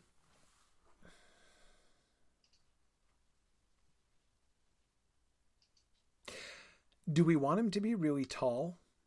Should he physically tower over people? I think it should be just sort of strength of personality. Um, not he doesn't necessarily have to be really tall. I think he shouldn't be really short. I mean, like, like I, like my problem with John Rhys Davies is Henry VIII and the Tudors. Like, I just couldn't get over how short that guy is, and like Henry VIII just cannot be the shortest guy in the room every single time. Like, that's just you can have as much as forceful a personality as you like. You just can't be Henry VIII and be the shortest person in the room. Like, that's just that was part of who he was. Um, Marie Prosser just just drops, you know, uh, you know, just like as a as an idle comment that Tom Hiddleston is six foot two. Yeah, okay, I hear you, Marie. I hear you. I hear you. Um, just by the by, yeah, exactly. Um, now we do have this trend of significant people in Tolkien being taller than the other people around them. I mean, that's something that's very observable um, in as a trend uh, in Tolkien's writings. Um, uh, Marie Brianna responds that she wants Tom Hiddleston for Beleg, so we'll let you guys fight over this in the forums. But um, I've I've long known that there was no way we were going to be avoiding casting Tom Hiddleston in some role or other uh, in uh, in the Film Project. But um, uh, we'll have to well, again, we'll get there eventually. Um, yeah, but I don't think Feanor. I think he can't be short, but he doesn't absolutely have to be really tall. What do you guys think about Finwë? And Finwë's character. Finwë is the High King of the Noldor. He's the he's the original High King of the Noldor. Um, he's one of the three ambassadors. He's Feanor's dad. Um, but don't you get the the impression that he's a bit of a milksop? I mean, oh, it's funny. I've always pictured him burly with red hair and ginger. You know, red hair and beard, close cropped beard. I don't know why. Um, interesting, interesting. I don't know why that is. He could be. Burly, yeah, kind of. He would actually be. I just mean in character, in personality. Maybe character-wise. Yeah. yeah. In personality, burly but not muscular, maybe. Like you know? the, way in, the way in which yeah. he indulgent goes. father. Indulgent father. Yes. Uh, indulgent yeah. father. Uh, there's even this sort of. I mean, like that. His remarriage, of course, is a big deal. Um, yeah. uh, and which seems to like uh, at the very least, one could say he seems not to have really thought that through fully. Should we should we make his second wife like sort of a conniving um, uh, a wicked or, stepmother, or, a, wicked, or a nag? yeah, yeah, exactly. a wicked stepmother. Wicked stepmother. Or we could have her be a really, really good stepmother, but Feanor thinks she's a wicked stepmother. Um, right. Uh, yeah, I mean, of course, remember, this is the mother of Fingolfin and Finarfin, who are both really awesome stand up guys, so we can't make her be, you know, she can't be like Cinderella's stepmother. Um, or else we're gonna we're gonna paint uh, we're gonna paint uh, Fingolfin and, and Finarfin into the wicked stepsister role. Yeah. So I don't think that Indis can be horrible, uh, but uh, but Feanor is going to. I mean, in fact, it would be kind of interesting. It's it's one way that we can begin to show. It's, I think I th- that seems to me the place where we can really begin to show kind of the cracks in Feanor's character, um, where he he his objections to Indis and him his his kind of revolting against her, his characterization of her as the wicked, you know, he clearly sees her as a wicked stepmother. Um, but if the audience can really see the gap between uh, um, between how he sees her and how she kind of really seems to be, um, but um, but yeah, I agree, Marie. She clearly has to be very different from Míriel. Absolutely, um, Míriel, the first wife. Uh, so yeah, Feanor's mom. Um, there needs to be a really big contrast there. Um, but anyway, when I so when I talk about weakness in Finwë's character, I mean the guy never takes a stand. Uh, you know, and, I mean his his abdication is, I mean, it's you know Feanor is of course very largely at fault for what happens with the Noldor, but you can blame Finwë for a lot actually. You know the the the the thing that he pulls when um when when uh, Feanor draws his sword on Fingolfin and is banished, and Finwë kind of sulks about it. You know, he doesn't discipline his son or stay. Know, he's just like, well, if you banish my son, you banish me too. So I'm going to go and live with my son in exile and like abandon all of my people and my duties to be their king and their leader. And I'm just going to kind of go uh, and sort of sympathize with my banished son who was obviously in the wrong in this situation. And then worse, Feanor gets called back and Finwë stays. He's like, I'm yeah. not going to go back. I'm just going to stay here because I mean, I wasn't commanded to come. And so, so like, what's he doing? Like, still, I, I, like, what's his attitude up there in Form? And of course, it gets him killed. Like, that's why he's slain uh, by Melkor, and Melkor takes the Silmarils because he's still, like, he's still sulking there in, at Formenos. So, um, so yeah, I, we, I uh, yeah. Can we find a way to depict him so he doesn't look like a complete doofus? Well, that's just it. I mean, I do think that his weakness can be a can be playing a major role. I mean, I think that that we should have our audience concluding that you know his lack of leadership uh, is one of the things that really contributes to the whole. I mean, he's basically letting his sons and this conflict between his sons run rampant. I mean, you know, there's this whole debate about like who is closer to our father, you or me, and no one is like, hey, I know, let's ask Dad. I mean, like, where the heck is Finwë? When Feanor is drawing his sword on Fingolfin, why does that situation even come up? You know, I mean, it's just he's just not there.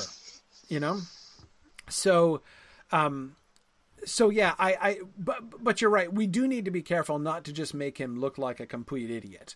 Um, uh, doofus is not what we want to be projecting with him, but that's something that we need to think about carefully.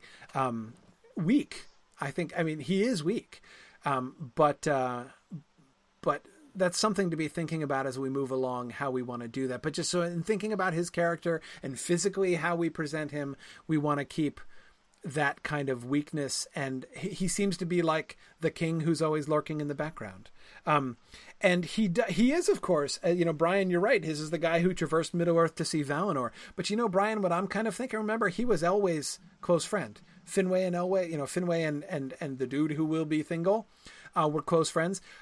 I'm kind of tempted at the very beginning when the three of them are together to show Finwë basically always like palling around. He's like Elwë's yes man you know, uh, uh, when they're hanging out. Like Elwë is the stronger character.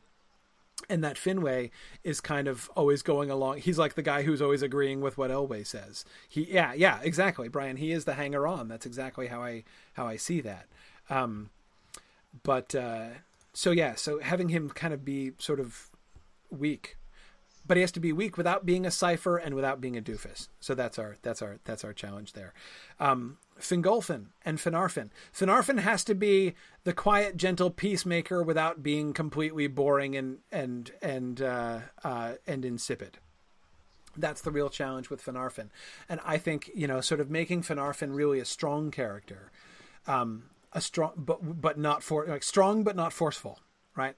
Um, strong but strong because in the end, what Finarfin is going to do is going to be really remarkable. I mean, the repentance of Finarfin is a big deal, and you can make the argument that what Finarfin does in repenting and coming back and uh, and uh, you know reconciling with the Teleri and repenting to the Valar, uh, you know, requires more intestinal fortitude than anything the rest of the Noldor do off in Middle Earth fighting Melkor. Um, but it's a different kind of fortitude, right? It's it's, it's a different kind of strength of character. Um, so we need to be thinking about Finarfin. And, and, again, all of this stuff relates to casting and stuff as well. This is these are the kinds of things I want you know to I want to be reminding people of what these characters are going to be doing and how we want to present them. Um, yeah, Brian, strong in the way that Manwë is strong. Yeah, a parallel between Finarfin and Manwë uh, is is is cool. Even having Finarfin repeating uh, in season two. Well, this would be in season three, actually. Uh, some of the things that Manwë said in season one, I think, would be really good. Um, and uh, um, Fingolfin. How do you do? How do we do Fingolfin? He's obviously more rash than Finarfin. I mean, he's going to die in one of the famous fits of rashness of any of the elves of the elder days, right? Going riding off uh, and challenging Melkor to single combat. Um, and he's the one who stands up to Feanor. So, for sure, he would be brash. I mean, you know, like yes. impulsive. Yes, but not dumb. I mean, you know, we can't make no. him just like the loose cannon, right? He can't just be like the crazy brother who's, you know, he he's got to be solid and he's a good leader.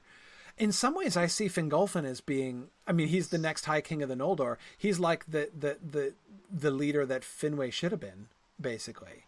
Um,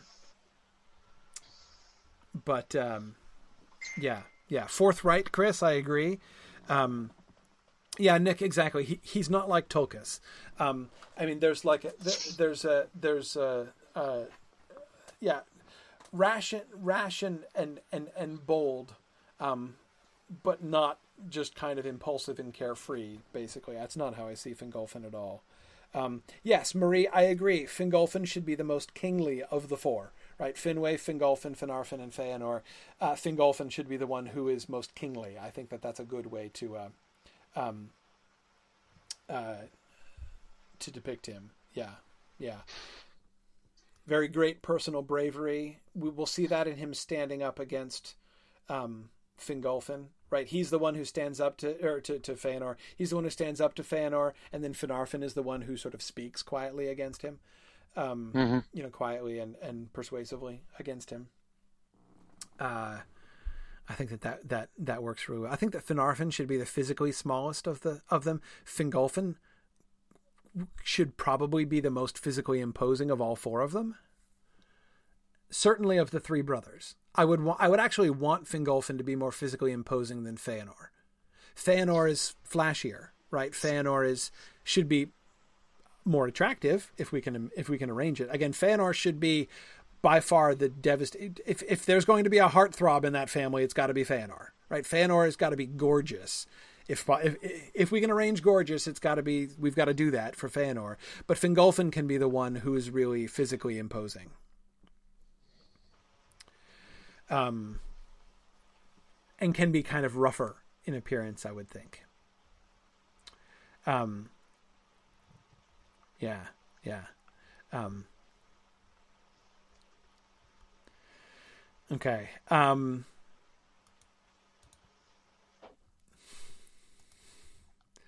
hmm.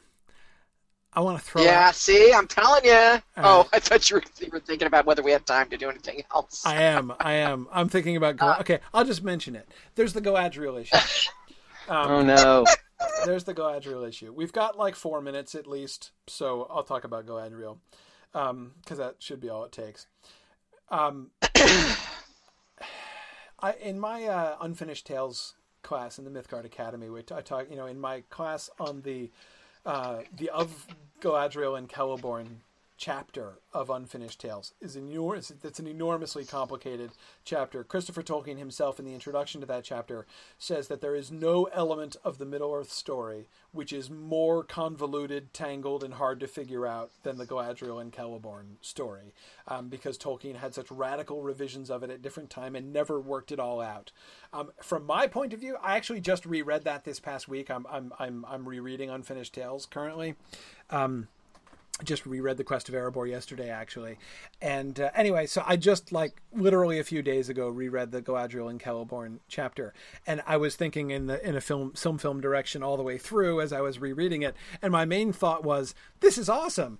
Because basically it means we can pick and choose. Like we can do we can make galadriel and celeborn literally anything we want them to be um, and and we would have textual warrant for it because there are different versions when he makes them all kinds of different things. So my personal plan, uh, as I was as I was listening to it again, I was like, okay, this is um, we can just we can just pick from the smorgasbord of Galadriel and Celeborn and choose all the awesomest moments and uh, and and and create from that you know this sort of unified awesome story.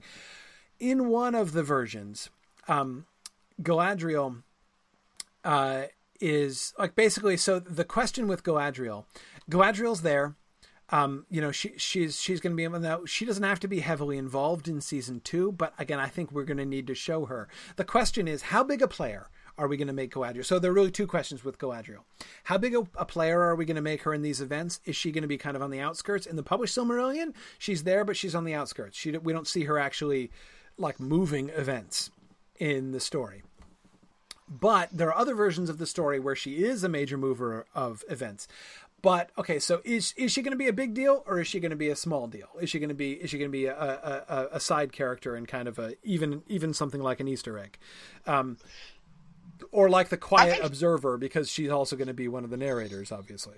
I think she needs to be somewhere in the middle. I mean, I think she needs to be there because we've got Feanor's um, attraction to her to deal Yeah, with. Yeah, yeah. Um, You know, so we she's do. got to be there in a in a in a flesh in some in some degree of fleshing out. Agreed. We cannot possibly not do the Feanor asking for Oh, strands of her hair and her totally. refusing him. Right. Totally. Uh, and and the whole dynamic of her being serious like because basically, I mean, what we explicitly have, I mean, Tolkien explicitly says, it was actually one of the things I was looking for when I was rereading that chapter again this time. I'm like, am I remembering correctly? Does Feanor actually, is he actually sexually attracted to Galadriel? Like, does he actually have the hots for her being his first cousin? And the answer is yes. Tolkien explicitly does say that that okay, it's not actually his words that Feanor has the hots for Galadriel, but he does explicitly say that Feanor uh, and that she was creeped out by him, and that it like basically because they're first cousins, and that's not okay. Um, so that that's a thing that we I think can that we should do uh, in in this in this story. And again, it's one of the places where we so this you know this sort of attraction that Feanor has that he would probably try to fight because she's his first cousin and that's creepy. Um, and it is shades of Maeglin exactly. It's it's uh, it's it's it's uh, it's sort of an anticipation of the Maeglin problem. And remember, with the Maeglin story, his attraction to Idril, um, his desire to marry Idril, is explicitly pointed to uh, by the narrator. The narrator says that the elves have long said that it's sort of uh, his the fact that he wanted to marry Idril was evidence of something crooked in him. Like that was a sign, like that was a warning sign um, about Maeglin. And we can, I think, deploy it in that same way uh, with uh, with with with Feanor. Um, uh, yeah, no, you're right, Marie. They're not exactly first cousins. She is his. She is his half niece. There's the half sibling thing involved there, and they are a generation removed. I know, but they're they're really close. I mean, she's his uncle. Uh, or no, he's her uncle. She's his She's niece. uh, they're not, yeah, they're not cousins. They're niece, they're niece and uncle. But anyway, uh, the point is they're really closely related. Um, and uh, uh, anyway, so it's it's um, it's it's it's it's. But anyway, and but she is not into him. That's one thing. However, we get this tension within her, right? And this is again where we get the two different versions of Galadriel. In one version of the Galadriel story, she's all gung ho about the going to Middle Earth plan. She's like, "Yeah, ruling realms of our own. That sounds awesome. I am creeped out by Feanor, but I'm with him here. I want. I also want to go to Middle. So I want to like keep him at arm's distance, but I want to go to Middle Earth too, right? Um, uh, but then there's another version of Galadriel where she is like the captain of the anti Feanor party. Uh, you know, where she speaks against him openly, uh, and and she only ends up going to Middle Earth herself because she wants to like supervise and and like try because like she can't convince the Noldor to uh to listen to her and not obey Fe- Feanor so she's like I'm to go along with them so that I can try to keep helping them and I can protect them from Feanor I want to I want to still be the opposition party in exile basically. So I'm to go along um, this seems like another bit of homework for our listeners don't you think yeah yeah so think about what you think about that how should we do Galadriel um, we can start with we, are now next time we're going to be doing episode one. So uh, we we we can do a little recap in the beginning. But we can do a little recap Just... in the beginning, and, and, and we'll and we'll t- so uh, discuss this on the forums. Where do you think we should have Galadriel fall out? How should we handle her and her ultimate relationship, not to Feanor personally, but to um, uh, but to Feanor's thing? Like you know, should now obviously we're not we're not doing you know Feanor's speech in Tirion. That's a season three thing. We're not going to get all the way to there, but we need to we need to set the stage. Set up, yeah. You know, and also like you Noldor, said, what's going to be her role? And like you said, it doesn't have to be in toto a single version that Tolkien wrote, right? Yeah, we got no. a smorgasbord well, here. that's not even possible. So you can take. so yeah, yeah. That's true. That's true. So you know, don't feel like you have to be true to one particular version looking right. down the way or anything right. like that. But obviously, what what also, we're going to want to be thinking of is the whole story of Galadriel we, from we know, talked about in Yeah. the pre-show before we before we turned everybody on that uh, wouldn't it be interesting to have Celeborn and Galadriel kind of tell different stories? Oh yeah, that would be hysterical. Yeah, yeah. what if we have the two Different- two they different remember like, it differently or something. yeah, t- two different Galadriels, right? Uh, and we actually just depict two different Ga- Galadriel stories as told by two different narr- narrators, and even more funny if those two different narrators are Galadriel and Celeborn. You know, with Celeborn is like, uh, "Honey, I got to tell you, that's not actually how I remember not it how at it all." Right?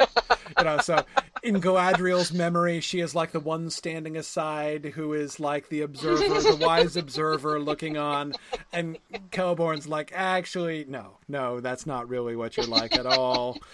Uh, but um, yeah, yeah, no, that would be funny. But uh, any, anyway, anyway, okay. So tell us what you think about Galadriel. We'll, we'll we'll start with a little recap of that, as as you say next time, and then of course next time, episode one. So we have to we have to cast ourselves all the way back to Cuivianen um, because that's the episode we're going to do next time. So, um, so all suggestions that you so so questions for next time to be thinking about uh, for for for Cuivianen.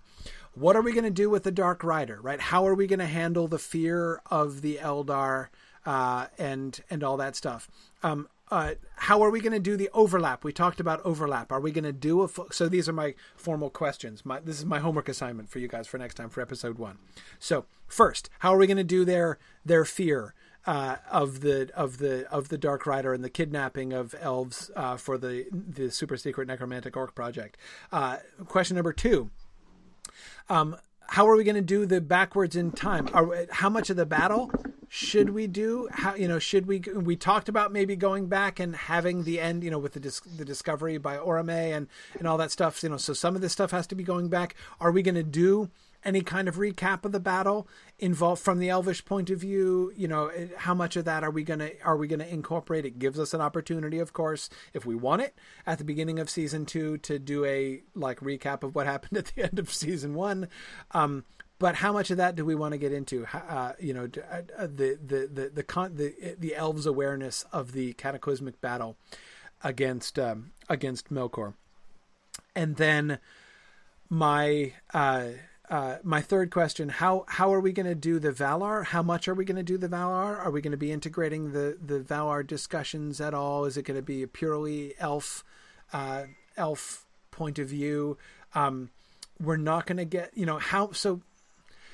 I guess uh, you know the other the another question is simply how much action like what's going to be the central action what should be the central theme of this episode um, the real narrative, the real plot is going to be happening in the next episode, right? When we have the conflict and the debate and the going to Valinor and everything. So, um, you know, where are we going to, what's the center of this first episode going to be? How do we establish the theme, both for this uh, show and, of course, really setting the stage for the season?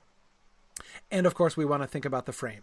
Um, what, uh, how much do we want to reveal? What what kinds of conversations do we want to have uh, with Arwen and um, and Galadriel and Celeborn here in in episode number one? Okay, so that's stuff to be thinking about for uh, for episode one, and then of course also be thinking about Galadriel in general, because of course it's going to be relevant to how we depict her in the frame as well. Because don't forget, the frame is pre Lord of the Rings. So Galadriel, the Galadriel in the in the frame is not the Galadriel at the end of her story. It is the Galadriel who is nearing the final step of her story in Middle Earth, but it hasn't happened yet. Uh, so that's a, a, thing to keep in mind uh, when we're doing the frame Galadriel. And we need to be setting that up and thinking about that when we depict Galadriel. All right, okay. I'll let you guys go. I've kept you. We've kept you way longer than usual. So we will uh, we will let you go here today. Any last thoughts or comments or questions or things you want people to be working on for next time, guys? No, I think we're good. I'm good. Okay. What well, about you, Dave? Brainstorming, you know, about the uh, the linguistics. Yeah, exactly. Yeah, yeah. Don't forget to be brainstorming linguistics. In addition to everything else. That's right. everything else. Be brainstorming stuff. So, okay. Very good. Then then I will say thanks for listening and Godspeed.